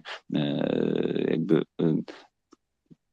umiejętność wyliczania tego, co się dzieje na stole. W przypadku pokera jest, to, to się pięknie przenika i, i, to jest sport, który, który jest w sobie, jakby łączy w sobie umiejętności liczenia, ale też umiejętności e, mentalne. Mm, I myślę, że będziemy do tego wracać na, na kolejnych e, gadkach, może za jakiś tam e, miesiąc bądź, bądź dłużej, bo chyba warto. E, Flowenol, obiecaliśmy Ci głos. Bardzo proszę, żeby Twoja wypowiedź zamknęła się e, w kilkudziesięciu sekundach. Okej, okay, super, dzięki. I właśnie jeszcze nawiązując super do, do super wypowiedzi Mikołaja i jeszcze pytam od Rafała, czy właśnie ta zmiana u nas w przepisach nie powinna być w tym prawie naszym chorym w związku z tym, żeby były legalne turnieje, bo gra na pieniądze to jest czysty hazard, tak? Jak siadamy, ja mam tutaj 100 zł, a ktoś ma 10 zł, oczywiście on może wygrać, ale turniej to jest zupełnie coś innego. Może o to chodzi. I panie Rafale, może w tym kierunku trzeba poczynić jakieś kroki, może zebrać jakieś podpisy i żeby to w tym kierunku poszło. Co, biorąc pod uwagę całą sytuację, którą ja obserwuję od tych kilkunastu lat yy, i nazwijmy to totalny brak chęci do jakichkolwiek zmian e, w sferze pokera w ustawie hazardowej przez Ministerstwo Finansów, to mam takie wrażenie, że absolutnie nikogo, ale to absolutnie nikogo nie interesuje legalizacja pokera w tym kraju. To znaczy interesuje graczy, bo grają w tą grę, ale tak poza tym to żadne argumenty do, do, do osób, które są nazwijmy to władne E, żadne argumenty nie trafiają. To znaczy, mm, już wspomniałem, wspomniał tutaj Mateusz, że ja brałem udział w takich pracach e, zespołu, który, który mm, tworzył wówczas pierwsze e, kasyno online. Oczywiście były to osoby z totalizatora sportowego, który w myśl nowej, nowej nowelizacji dostał państwowy monopol na poprowadzenie takiego kasyna. Bardzo świetni ludzie, naprawdę bardzo dobrze mi się z nimi rozmawiało, współpracowało. To znaczy, oni Miałem trochę, trochę obiekcje, czy, czy oni w ogóle będą znali temat. Okazało się, że okazało się, że moje obiekcje były, były absolutnie niesłuszne, bo, bo byli świetnie przygotowani do, do zajęć, że tak powiem. Bardzo rozsądnie myślący i w ogóle no, wszystko było na, na bardzo wysokim poziomie. I tam była taka sytuacja, że oni bardzo chcieli pokera online w tym swoim e, tworzonym właśnie kasynie. I tyle tylko, że problem polegał na tym, że żeby, że żeby tego pokera w tymże kasynie zrobić, no to niestety były potrzebne również zmiany w, w, w prawie, to znaczy kolejne zmiany, kolejna nowelizacja w ustawie hazardowej. E, i napotyka, napotykali po prostu na betonową ścianę w Ministerstwie Finansów w myśl zasady nie, bo nie. No a dlaczego nie? No bo nie. No ale my byśmy chcieli. No to, to zróbcie sobie wszystko, co chcecie, ale po, od pokera, e, o, o, o, pokerze zapomnijcie. I taka cały czas dyskusja była. Ja, ja jakby te rozmowy prowadziłem, no nie wiem, no kilkanaście miesięcy to na pewno, mo, może ze dwa lata to trwało, nie wiem, no jakoś tak w każdym razie dość długo. E, I tam absolutnie nie było żadnej woli ze strony, ze strony Ministerstwa Finansów na jakiekolwiek zmiany, więc, więc e, od tamtej pory umówmy się, że nie zaobserwowałem, żeby zmieniło się coś na lepsze. To znaczy, oczywiście, o tym się też w ogóle głośno nie mówi, ale przecież jeżeli ktoś trochę siedzi w pokerze tak jak ja, to doskonale wie, że w pokera grają nawet w posłowie obecnej partii rządzącej i, i nie jest to dla nikogo żadne zaskoczenie. Ale oczywiście głośno na ten temat się nikt wypowiadał przecież nie będzie, no bo jakby opcja im zabrania.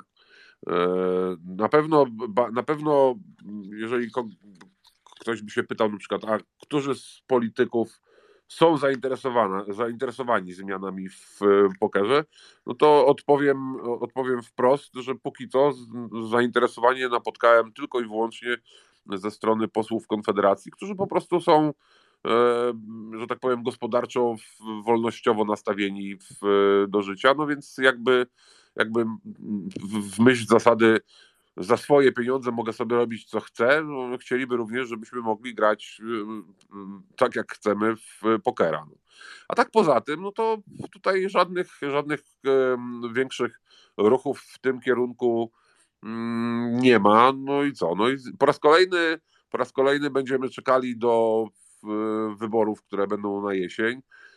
E, skończy się to zapewne tak, że czy się władza zmieni, czy się władza nie zmieni, nie ma to większego w sumie znaczenia. I tak nikt nie będzie e, dotykał ustawy hazardowej, mimo tego, że jest to jedna z, z, go, z gorzej przygotowanych, z gorzej napisanych ustaw w naszym kraju. Tak generalnie, ja tutaj nie mówię w ogóle tylko o pokerze jako takim, tylko mówię o całej tej ustawie.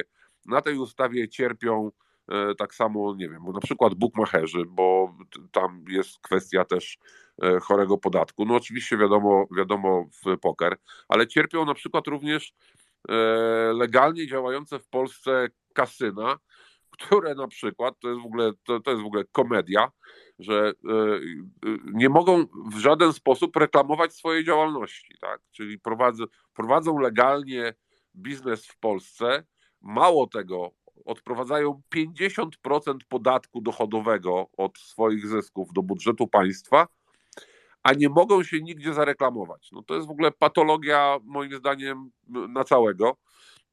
E, I takich głupot w tej ustawie jest mnóstwo. No i gdyby ktoś tam chciał sobie ją kiedyś poczytać, jak to, jak to wygląda, no to pewnie parę razy złapałby się za, za głowę. To jest właśnie to, co też mówiłem na początku, że na przykład właśnie promocja pokera jest zabroniona. Tak? Co to znaczy promocja pokera? No to już nie jest sprecyzowane, w związku z tym e, w związku z tym e, można sobie to dowolnie interpretować lub nie. No ale to jest też kwestia na przykład później, nie wiem, dobrej woli służb albo, albo takiej woli, żeby, żeby tym, co zajmują się pokerem, po prostu było za co przywalić, no mówiąc, mówiąc tak bardzo, bardzo banalnie. No i tak dalej, i tak dalej, więc e, ta ustawa generalnie nadaje się cała do, do zmiany. Ona była pisana na kolanie, te poprawki w nowelizacji, no może powiedzmy były nie pisane na kolanie, ale tam też na szybko gdzieś w, w sejmowych korytarzach, tak, takie mam wrażenie. E, no i cały czas kręcimy się wokół takiego dosyć kiepskiego prawodawstwa, jeżeli chodzi o generalnie w ogóle hazard, gambling, czy jak to tam e, nazwać e, u nas w kraju. Zamiast to wyprostować, dać swobodę działania, taką swobodę, mówię o swobodzie gospodarczej oczywiście, to i, i, przede wszystkim dać możliwość skarbowi państwa zarabiać na tym pieniądze. No, to jest chyba w ogóle jakby pierwszy punkt programu, o którym tutaj nie mówimy, ale, ale, ale no już też wspominałem właśnie, ile pieniędzy wyjeżdża polskich graczy za granicę. No to, no to siedzimy sobie tam od kilkunastu lat w tym swoim grajdołku, próbujemy próbujemy grać jakieś takie e, malutkie turnieje, w, e, jakieś pseudogierki, jakieś podziemne rozgrywki, jakieś małe ligi. No to w ogóle to wszystko wszystko to e, wygląda na obraz totalnej amatorszczyzny i, i, i tak jest. No. To, to nie, nie, nie ma co tego ukrywać. E, jeszcze w latach 2006-2009 w Polsce był rozgrywany turniej właśnie EPT, jeden z największych cykli pokerowych e, na świecie. E, mieliśmy u nas te turnieje w kasynie w hotelu Hyatt, która notabene, proszę bardzo, zostało zamknięte zaraz po tym, jak wycofano mm, pokera praktycznie, można powiedzieć, z kasyn bo się po prostu kasyno nie utrzymało i nagle, i nagle okazało się, że trzeba je zamknąć, a, a to było mm, kasyno należące do sieci Casino z Poland, e, jednej z największych w, w, w Polsce wówczas, no więc, e, no więc w ogóle to, totalny, totalny blamasz e, nastąpił, no i no i niestety ten blamasz trwa do dzisiaj. No, ja, pamiętam, ja pamiętam dosłownie rozmowy z 2009 roku, gdzie w kasynie Olympic w hotelu Hilton z kolei przymierzano się do organizowania pierwszego w historii w Polsce turnieju z cyklu World Poker Tour. I wszystko to rozbiło się o to, że w, zmieniło się u nas prawo. No, takich przykładów mógłbym podawać y, mnóstwo y, z tamtych czasów, bo niestety pamiętam je dość dobrze, bo był to bolesny okres. I ten bolesny okres, y, no mamy 2023 rok, minęło, minęło tyle lat i niestety no zero zmian. Więc ja osobiście to widzę, widzę tutaj no, naprawdę, mm, znaczy ja nie chcę powiedzieć, bo ja jestem zawsze optymistą, więc ja nie chcę powiedzieć, że widzę mizerne szanse na zmianę e, w polskim prawie dotyczącym pokera, tylko, tylko widzę, że musi się wydarzyć coś, co diametralnie odwróci sytuację tego pokera, tego pokera w Polsce. Co to ma być, to mi ciężko powiedzieć. No, wszystkie moje inicjatywy, które wymyślam, organizuję, tak jak właśnie na przykład, nie wiem, ten, ten kanał sportowy, E, mają na celu propagowanie pokera jako, jako właśnie gry towarzyskiej, gry w umiejętności e, i tak dalej. No ale to jest y, taka organiczna praca od podstaw, którą ja wykonuję już od wielu lat E, pojawiam się gdzie tylko mogę, w, tak jak właśnie na przykład dzisiaj w Radiu Wolna Polska, bo też ja lubię na ten temat rozmawiać, lubię ludzi w jakimś sensie mm, edukować z tego tematu i, i wyjaśniać pewne, pewne rzeczy, że ten poker to nie wygląda tak jak w filmie Wielki Szu, że ten tam tego okantuje i dlatego wygra. No to, to jest zupełnie inny świat, zupełnie inna gra my, my kręcimy się w zupełnie innym środowisku. To wszystko, to wszystko wygląda o wiele inaczej niż starają się nam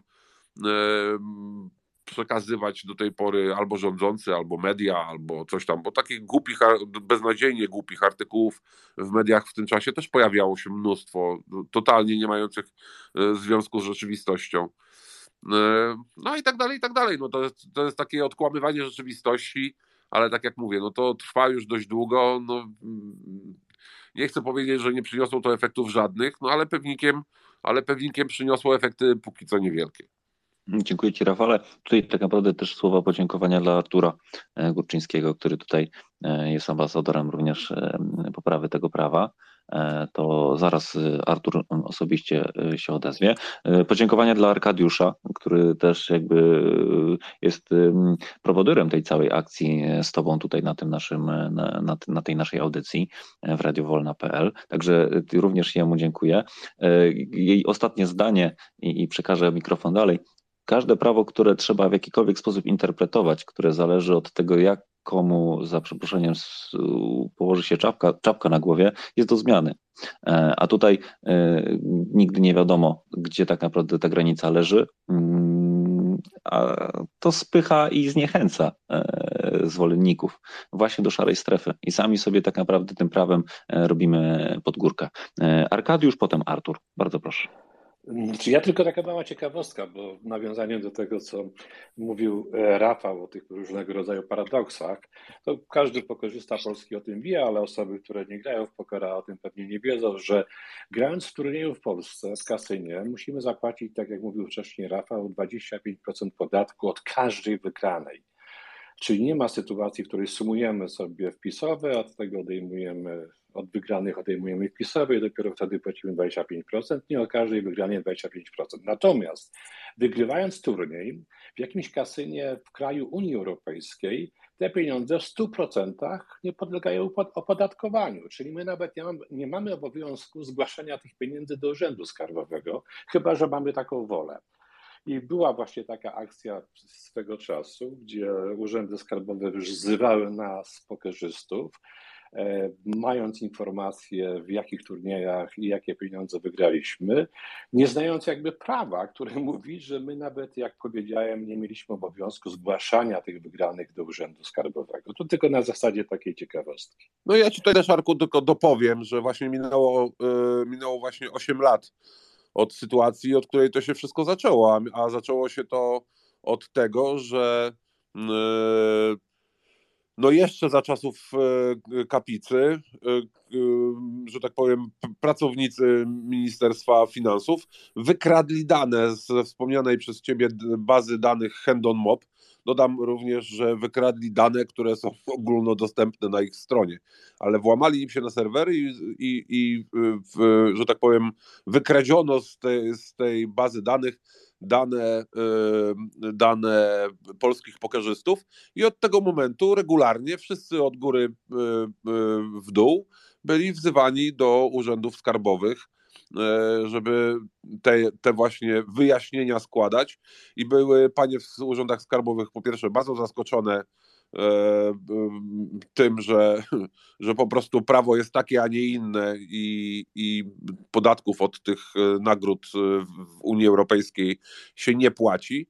E, a poza tym, no to oczywiście wszyscy ci, wszyscy ci pokerzyści, którzy zostali wezwani, a zostało ich wezwanych mnóstwo wtedy i to trwało przez kilka lat, to żeby to była jasność, to nie tam, że wszyscy na raz zostali wezwani, tylko, tylko trochę to trwało no to no, po prostu no, mieli, mieli jakieś tam dodatkowe nieprzyjemności, stresy e, z tym związane, no bo, no bo wiadomo dlaczego. No, nikt się nie lubi w urzędzie skarbowym e, tłumaczyć, szczególnie z gry w pokera. Więc e, no tak, tak, tak, taka była sytuacja I, i, i właśnie najlepsze w tym wszystkim jest to, co mówisz, że w Polsce u siebie płacimy podatek od wygranych, a nie płacimy go z, z, jak wyjeżdżamy za granicę. No to, to już jest bzdura o której chyba no, no nie trzeba więcej nic mówić. Mhm, dziękuję Ci bardzo, Rafale. A teraz chciałbym oddać głos dla Artura Kurczyńskiego, pomysłodawcy i współorganizatora EPT Polska. Zapraszam. No, witam Was wszystkich. E, pozwoliłem sobie e, na prośbę o głos, bo e, Rafał wspominał. Cześć, Rafał w ogóle. Witam, witam, Artur. Wspominałeś o tym, kto jakby najwięcej e, w sprawach pokera, jeżeli chodzi o polityków, obiecuje, ale ja muszę się upomnieć, że dotychczas tylko jeden polityk złożył ustawę e, no, jakby zmieniającą cokolwiek. E, oczywiście utknęła na etapie na etapie szuflady zamrażarki sejmowej. E, No i muszę przyznać, że, że jakby e, pracowaliśmy nad tą ustawą wspólnie, tak? E, W sumie pamiętam, jak też narodziły się pomysły turniejów charytatywnych, kiedy, kiedy właśnie zapytałem, co możemy zrobić, żeby, żeby rozpropagować, czy dałoby się zrobić turniej charytatywny. W- Tam w jednej z naszych rozmów wieczornych, czy, czy, czy Porannych. mniej wieczornych, porannych i, i, i, i stąd się jakby ten pomysł e, udało realizować i się gdzieś tam jest realizowany do, do, do, do chwili obecnej. E, I umknęło mi teraz, ojej, nie wiem, coś powiedzieć jeszcze i mi umknęło. E, a Może propos, o- a propos może O zawodach wczorajszych, o turnieju. no nie, no, no szkoda, że Rafała nie było. No, Pozdrowienia wybacz, mi wybacz, Artur, ale ja przekazano mi. No właśnie, ja się niestety rozchorowałem, zresztą pewnikiem słychać to po moim głosie, bo mówię przez nos, ale Mhm. e, tak mnie rozebrało, że w e, trzeci dzień e, siedzę w domu w szlafroku na prochach. Mhm. No i, i po prostu no nie nadawałem się do tego, żeby wyjść z domu, a planowałem oczywiście się pojawić, no ale no siła wyższa. No nie, nie, nie, przekazano mi Tak oczywiście, jasna sprawa. A co chciałem powiedzieć? Właśnie wiem, co chciałem powiedzieć. I taka ciekawostka, nie wiem, Rafał na pewno pamięta to, że e, ten pierwszy turniej charytatywny miał być rozgrywany e, w sali kolumnowej Sejmu. Pamiętam. Tak, poszło taki, poszedł taki wniosek do, do, do ówczesnej pani marszałek Ewy Kopacz, no ale efekt był wiadomy, oczywiście odmowa, bo to, to, to skandaliczne, co nie zmienia faktu, że e, Że troszeczkę próby jakby... były, Proszę? że próby były. Próby były, tak, a żeby było ciekawiej, to i tak się w tym Sejmie grało, no, po prostu, no i, i tyle, no. E, tak jak Rafał mówi, no, wielu polityków gra w pokera, udaje, że, że nie gra w pokera, a no, oprócz tych, którzy jakby y, y, chodzili na nasze turnieje, e, pogrywać, y, nawet w tych charytatywnych turniejach był jeden puchar dla najlepszego polityka, tak, wśród pokerzystów. E, także, że, że jakby, jakby dla zachęty y, wspomnę, że, że na przykład z takich polityków, e, którzy przychodzili, to na przykład Patryk Jaki był na pierwszym turnieju. To nie wiem, czy pamiętasz, Rafał, jak zrobił awanturę, bo już chyba nie można się było wkupywać, bo to wtedy graliśmy chyba w, w Olimpiku na pierwszy turniej. Tak. No, no, i, i, I na siłę się wkupywał wtedy, pamiętam. No, także No ja No to- pamiętam, że na przykład Jan Tomaszewski w, wpadał na imprezy tak, rowerowe tak, tak. e, parę. Tak, właśnie, dokładnie. Przecież Janek Tomaszewski, yy, no, Romek Kosecki też przecież yy, gra w pokera, no więc to jest taka duża hipokryzja, tak, bo, bo, bo, bo gdzieś tam na salach, znaczy na korytarzach sejmowych słyszałem, dobra, dobra, rób, rób, kombinuj, bo dobra, dobra jest ta ustawa, zobaczymy, a jak się okazało, utknęła gdzieś tam w zamraż- zamrażalce i nigdy, nigdy nie trafiła pod obrady, także Także tyle. Słucham Was dalej. Yy, yy, Dzisiaj pół dnia jechałem, wracałem do domu, więc, więc yy, pozostanę na, na słuchaczu już. No ja Chyba, tylko dodam, ja tylko jeszcze dodam, a propos tego, co mówiłeś, znaczy o tym twoim projekcie, dodam tylko, że tuż przed tą nowe- nowelizacją, no było, była duża nadzieja, no tak bym to u- ujął, duża nadzieja na zmiany, mianowicie projekt em, ustawy hazardowej e, jako pierwszy wówczas pojawił się ze strony Jarosława Gowina. I ja przy tym projekcie, no jak wiadomo, muszę gdzieś tam swoje trzy grosze wiecznie wepchnąć, więc i przy tym projekcie również maczałem swoje e, paluchy. Yy, I ten projekt również był całkiem niegłupi, jeżeli miałbym tak to ująć. On nie był optymalny, nie był powiedzmy świetny, nie był super, ale dawał no, ogromną różnicę w porównaniu z tym, co co mamy w chwili obecnej. E, I rzeczywiście, I rzeczywiście była nadzieja taka, no tam była ta słynna konferencja prasowa e, z Bońkiem, e, tam była też mowa w- wówczas o bukmacherce, o, o zmianach podatkowych i tak dalej, i tak dalej, właśnie o, o uwolnieniu pokera. No a to wszystko się, y, że tak powiem, bardzo brzydko o kant dupy potłukło i nic z tego nie wyszło. No ale to był też taki, to, to był taki, taki powiedzmy momencik, króciutki, bo króciutki, ale taki momencik, w którym gdzieś tam przeżywaliśmy chwilę ekscytacji, że może, może, może coś się wydarzy. No, ale, ale tak, tak, bo, bo y, tam były prace, prace nad dwoma projektami, bo, bo jeden był ten Gowina i drugi, który chyba ci nawet podsyłałem, gdzie ja też byłem zapraszany jako konsultant, y, co mi się zdarzyło w moim życiu w tym układzie, muszę przyznać, współpracy z PiSem. I, i to było na początku, i to było y, ten okres do czerwca chyba 2016 gdzie jak ja, y, gdzie naprawdę tam, do dzisiaj mam zresztą gdzieś to udokumentowane y, na zdjęciach, y, jak ten projekt wyglądał, a jakie tam poprawki były jeszcze wrzucone i to, to naprawdę wyglądało nieźle. I, i właściwie było na zasadzie takiej, że miałem być u Szałamachy wtedy, zadzwonili, że, że, że chciał, chcieliby tu jakby te prace nad tym projektem kontynuować i, i już to miało się o Szałamachę rozbić. E, no i skończyło się na tym, że potem był telefon jakieś, nie wiem, dwa dni później, że jednak nie będzie tego spotkania. E, na razie to wszystko wstrzymują, a miesiąc później już nie było szałamachy, a dwa miesiące później właśnie weszło to, co weszło, nie wiadomo skąd, kto to przyniósł. weszło do, dokładnie. No, no mówię, no, no dlatego mówię, wiem, że do czerwca się nad tym pracowaliśmy, więc, więc nie wiem, kto to przyniósł potem, bo właściwie się nic nie zgadzało z tym, z tym projektem, który ja gdzieś tam e, też recenzowałem, więc e, i, gdzieś tam robiłem poprawki w nim.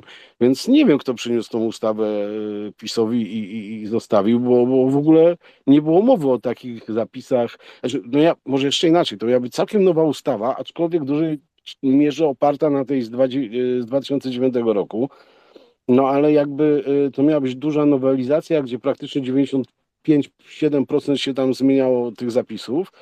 Eee, Także można by to było śmiało złożyć jako nową ustawę tak naprawdę. Natomiast przyszedł ktoś, y, nie wiadomo skąd, i, i, nie wiadomo po co i jakby zabił oba projekty, czyli ten, nad którym ja pracowałem i ten Gowina, gdzie ty tam mówisz też, że się udzielałeś, więc nie wiem kto, jakby nie wnikam, nie dowiemy się. Dobrze, panowie, jeżeli mogę wkroczyć tutaj jako zawiadowca e, czasem, e, chciałbym jeszcze tutaj poruszyć jeden temat, zanim skończymy, bo minęło już ponad dwie godziny i, i, i podejrzewam, że wszyscy e, chcieli już pewnie robić coś innego, na przykład spać, e, a, a myślę, że ten temat podejmiemy e, bezapelacyjnie po raz kolejny, bo jest bardzo dużo tematów, które, które chcielibyśmy jeszcze omówić i wtedy na pewno zaprosimy i Mikołaja, i Artura, i Rafała, jeżeli tego będziecie w stanie, to, to Was zapraszam. E, jeżeli chodzi o to, co jest dzisiaj, e, dzisiaj tak naprawdę próg wejścia nie jest duży, żeby dotknąć pokera e, takiego zawodowego. Wystarczy 30-50 zł wpisowego i, i, i, i, zapisanie się do jakiegoś otwartego turnieju. Czy to są jakieś turnieje lokalne, czy takie jak na przykład wczoraj, związanego z Wielką Orkiestrą Świątecznej Pomocy, gdzie można równocześnie zrobić coś, coś dobrego dla dzieciaków i równocześnie E, dotknąć tego, dotknąć tego mm, sportu, e, do czego tak naprawdę my zachęcamy? Zachęcamy do edukacji, zachęcamy do przeczytania książki, zachęcamy do udziału w dyskusji, zachęcamy do słuchania ludzi, którzy siedzą w środku i widzą to z drugiej strony tego szkiełka. Mm, to jest nasz cel tutaj na tych, na tych spotkaniach i, i, już w tym momencie mogę Wam podziękować serdecznie za to, że, że poświęciliście swój, e, swój czas. Jeżeli chodzi o ocieplanie wizerunku, Ruszyliście panowie temat gwiazd i, i osób popularnych i znanych. E, ja jak sięgam w, w, swoją, w, swoją pamięć, bez podglądania w Google'ach, no to jedyną osobą, która mi się kojarzy, w sumie dwie osoby, to jest e, Przemysław Saleta, który otwarcie mówił, że jest, że jest graczem i jeszcze Robert Kubica, który również e, jest jakby takim, jakby nie widzi w tym nic złego, że, że, żeby się przyznać. A Tyle pojedynków, co ja z Robertem stoczyłem w poker, pokerowych, to, to no, długo i namiętnie o tym opowiadać. No. Rafał, to, to wiesz co, to, to wygadałeś się, że jesteś chory, to wiesz co, siedzimy do czwartek. Mateusz, Ale ja z przyjemnością. Ja, I są ja... jeszcze skoczkowie narciarscy, którzy no, także grają w pokera. Tak, Przede wszystkim tak, nie tak. zapominajmy o numerze jeden u nas w kraju, Michał Wiśniewski. Od tego w ogóle powinniśmy zacząć, tak? Michał, znaczy... Michał jest pierwszym, pierwszym i mhm. takim najbardziej, e, nazwijmy to, najbardziej zapalonym e, ambasadorem e, pokera wśród wszystkich no nazwijmy to, celebrytów u nas w kraju, e, to on, to on był autorem wielu takich właśnie e, ciekawych akcji, no jeszcze właśnie przed, w czasach przed ustawą, później, później w czasach po ustawie starał się walczyć, mówił bardzo dużo publicznie na ten temat, a teraz tak, tak, tak naprawdę to gdybym, gdybym miał sobie E, poprzypominać wszystkie osoby, z którymi ja, w, no, powiedzmy z, te, z tych, tak, jak się mówi ładnie, z pierwszych stron gazet, tak, to, to naprawdę ja miałbym mnóstwo e, nazwisk do, do że tak powiem, zapisania w, w kajeciku. Oczywiście nie wszystkie te osoby, z którymi grałem sobie, na przykład, nie wiem, życzą, żeby, żeby o, o, o tym, że one grają w pokera mówić, no ale, ale to jakby tylko, tylko wymieniając same te osoby, które yy, nie wiem, na przykład w, wręcz gdzieś tam w wywiadach oficjalnie mówiły o tym, że, że grają. To właśnie tak jak mówi Jarek, no to są skoczkowie nasi narciarscy, którzy w, nawet wrzucali zdjęcia z jakichś tam swoich gierek na Instagramy i tak dalej. Jest wielu siatkarzy z naszych najlepszych, czołowych siatkarzy, którzy też e, wielokrotnie wspominali o tym, że e, oni grają. Zresztą z kilkoma miałem sam przyjemność wielokrotnie siedzieć przy stole. E, o piłkarzach już też wspominałem, zresztą też widać sporo znajomych twarzy, właśnie chociażby w kanale sportowym i tak dalej, i tak dalej. Naprawdę nie jest to jakiś bardzo bardzo dziwny obrazek, że ktoś znany gra w pokera. No. Wielu bokserów przychodziło na turnieje pokerowe e, swego czasu. Zresztą no, chyba taką najsłynniejszą ambasadorką e, pokera była Agnieszka Rylik, nasza była mistrzyni świata i tak dalej, i tak dalej. No, no, naprawdę mógłbym e, długo i namiętnie o tym mówić, więc, więc, więc to też jest oczywiście jakiś element ocieplania wizerunku pokera, tyle tylko, że Tyle tylko, że jak, e, jak już wspominałem o tym, no póki co niestety no tak jeszcze nie za wiele to daje. No, gdyby to był, nie wiem, program telewizyjny w stylu e, taniec z gwiazdami, e, nie wiem, poker z gwiazdami w, w jakimś tam TVN-ie, Polsacie czy gdzieś tam, to pewnikiem odbiór społeczny byłby o wiele większy i byłby, i byłby taki program dość szybko zdobyłby swoją popularność, no bo ludzie po prostu by się emocjonowali tym, co się dzieje przy tym bokorowym stole. No ale póki co takiego programu nie mamy, e, a czekamy na otwarcie się telewizji, ale to jeszcze pewnikiem nie prędko, no bo w obecnej formie, jak ustawa e, tego nie przewiduje, no to niestety się tego nie da zrobić. No. Dziękuję Ci, Rafale. E, my stworzyliśmy tutaj e, wspólnie Radio Wolna.pl, to następnym projektem będzie Telewizja Wolna.pl i będziemy taki program e, na pewno prowadzić na swojej, na swojej ramówce. Myślę, że nadszedł już czas podsumowań i pierwszą do głosu poproszę Anię. Dziękuję bardzo. No, podsumuję to tylko tak, e, bazując na, tutaj na, na, na tych wszystkich informacjach, które mm, od Panów otrzymałam, e, bazując też na moich e, informacjach, które sobie zebrałam, co mogę powiedzieć? No mamy informacje takie, że pokerzyści w Polsce to profesjonaliści, posiadają w swojej dziedzinie umiejętności na bardzo wysokim poziomie, usłyszeliśmy to tutaj, ale to, to, to wykazują różne inne źródła. E, z czym to się wiąże? Bo nie będę sobą, jak tutaj się jeszcze chwileczkę nie odniosę do mojego obszaru, którym się zajmuję i pasjonuję. E, to tak tylko dla, dla informacji, dla ciekawości, może dla świadomości, dla, dla słuchaczy, bo to jest kwestia samokontroli i inteligencji emocjonalnej. To pokazują różne źródła, informacje. E, takie emocjonalne opanowanie, którym charakteryzują się pokerzyści.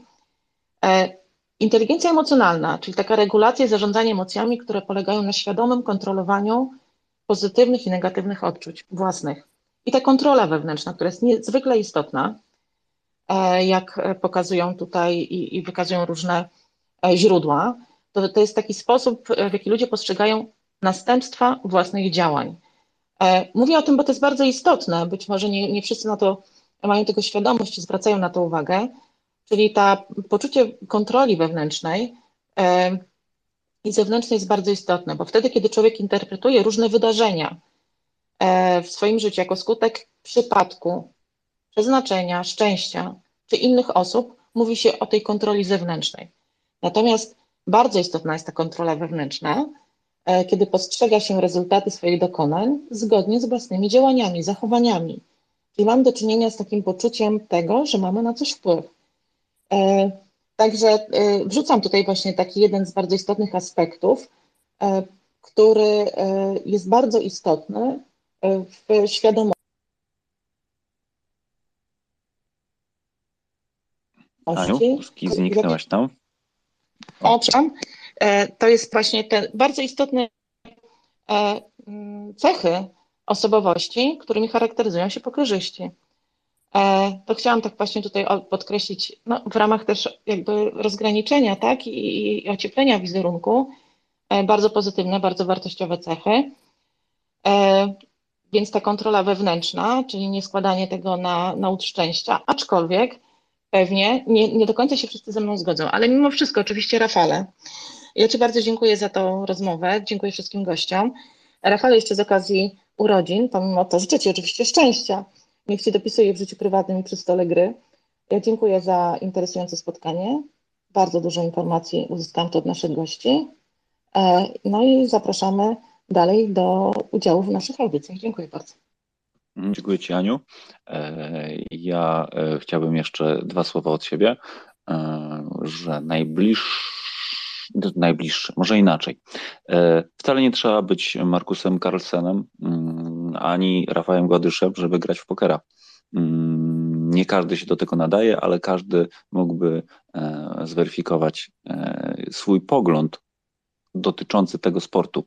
Mm, bo jest to sport bezapelacyjnie, tak jak mówiliśmy, jest to gra umiejętności e, i to chciałbym, żebyśmy wszyscy tutaj zapamiętali. Jeżeli chodzi o, e, o, o takie rzeczy, o których jeszcze powinniśmy tutaj, e, tutaj wspomnieć, WOŚP E, na, na aukcji w Ośpu jest, jest bardzo fajny stół e, pokerowy, trwa licytacja.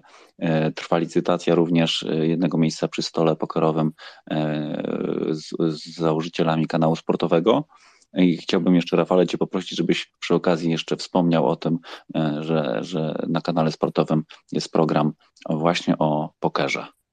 No tak, zapraszam wszystkich bardzo gorąco do naszych aukcji, bo tych aukcji my co roku, to już siódmy rok z rzędu, kiedy, kiedy mm, jeden z naszych kolegów, e, Grzesiu Popiołek, e, e, też znany warszawski gracz, sobie mm, pozwala tutaj, że tak powiem, pomagać Wielkiej Orkiestrze Świątecznej Pomocy poprzez organizowanie pokerowych aukcji właśnie na, na Allegro.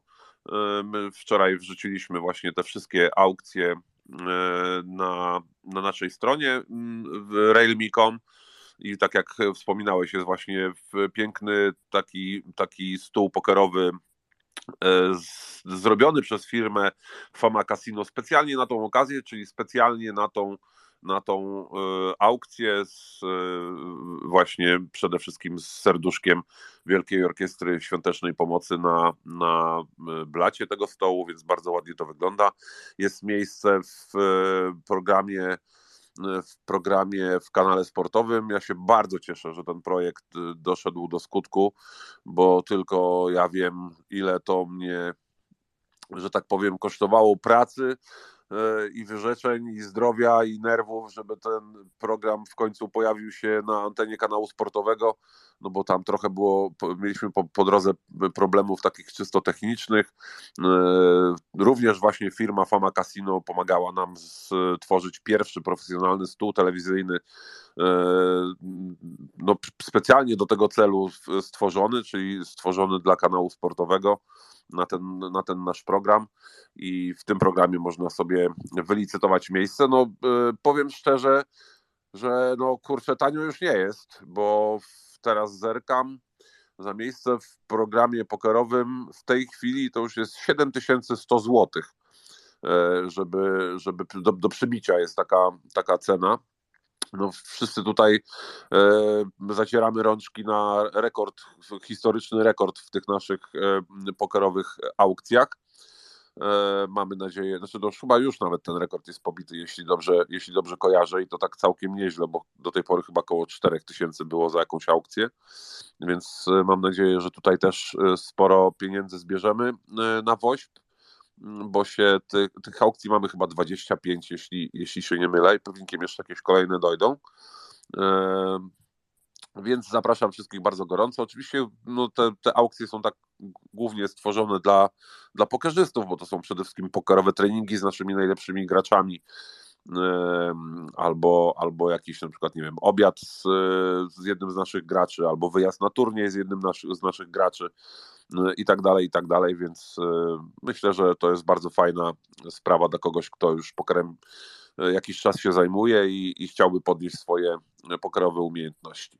Także, także bardzo gorąco zapraszam do udziału, do licytacji, jeśli kogoś to interesuje, a jeśli nie, no to zapraszam na kanał sportowy, na przykład do pooglądania y, pięciu dotychczas y, opublikowanych, wyemitowanych odcinków naszego programu. No to też będzie można sobie zobaczyć, jak sobie radzą E, nasi celebryci, ale też również największe gwiazdy polskiego pokera, bo już kilka, kilku naszych prosów tam zagrało. Ja mogę tylko zdradzić, że z okazji moich 50 urodzin postanowiłem sobie zrobić prezent i w najbliższym odcinku, który będziemy nagrywali, sam zagram. E, bo tak e, sobie wymyśliłem. E, że, że to jest dobry prezent na 50 urodziny. Zobaczymy, jak mi pójdzie, więc, e, więc też będę zapraszał na pewno e, do oglądania. No i oczywiście, oczywiście będziemy po kolei zapraszali, na pewno Mikołaja zaprosimy, który dzisiaj tutaj z nami był, bo też bardzo bym, bardzo bym go chciał zobaczyć przy, przy tym stole w kanale sportowym i innych naszych najlepszych graczy też będziemy zapraszali. Dziękuję Ci, Rafale. Chciałem właśnie Ci zadać ostatnie pytanie. Jaki prezent sobie wymarzyłeś na 50. urodziny? To już wiem. Dziękuję. E, ja ze swojej strony zapraszam do obserwacji naszego profilu, e, bo również temat pokera, e, gier hazardowych na pewno poruszymy tutaj nie raz.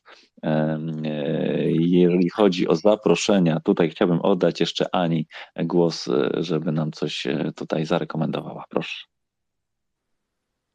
E, dziękuję wszystkim za udział. E, zapraszam na jutro na audycję, e, którą będzie prowadził Tadeusz Krupa i Arkadiusz Olszowy, a naszym gościem będzie profesor Wojciech Sadurski. Spotkanie pod tytułem Czarna Godzina. Będziemy mówili o konstytucji, o demokracji. Zapraszamy jutro, 21. Mam nadzieję, że dołączycie. Niezwykle interesujące spotkanie. E, nam się zapowiada kolejne interesujące spotkanie. Ja ze swojej strony dziękuję bardzo. Dobranoc. Dziękuję bardzo i zapraszam i przypominam o, e, o obejrzeniu filmu e, Hazardziści w oryginalnym tytule Randers. Randers, dokładnie tak. Matt Damon, Edward Norton jest dostępny w sieci, także zapraszam serdecznie. Tobie, Rafał, serdecznie, serdecznie dziękuję. Wszystkim słuchaczom i tym na żywo, i tym z odtworzenia również zapraszamy regularnie, zawsze co niedziela i poniedziałek o godzinie 21 na nasze sportowe gadki. Dzięki, Rafał. No dziękuję, dziękuję bardzo za zaproszenie. Mam nadzieję, że nie dałem plamy i nie zagadałem was, nie, nie zanudziłem. Nie, nigdy w życiu. Nie, fantastycznie, fantastycznie się słuchało, fantastycznie się rozmawiało i otworzyło nam nowe kanały, jeżeli chodzi o, o kolejne tematy. Bo jak, jak tutaj y, moje spostrzeżenie prywatne, myślę, że warto do tego tematu jeszcze kiedyś wrócić. A ciebie będę prosił o podpisanie mi książki, jak już zakupię, będę cię, na ciebie polawał, polował, żebyś mi złożył autograf na, na książce, o której rozmawialiśmy. Y, dzięki i, i do usłyszenia. Dziękuję bardzo. Dobranoc.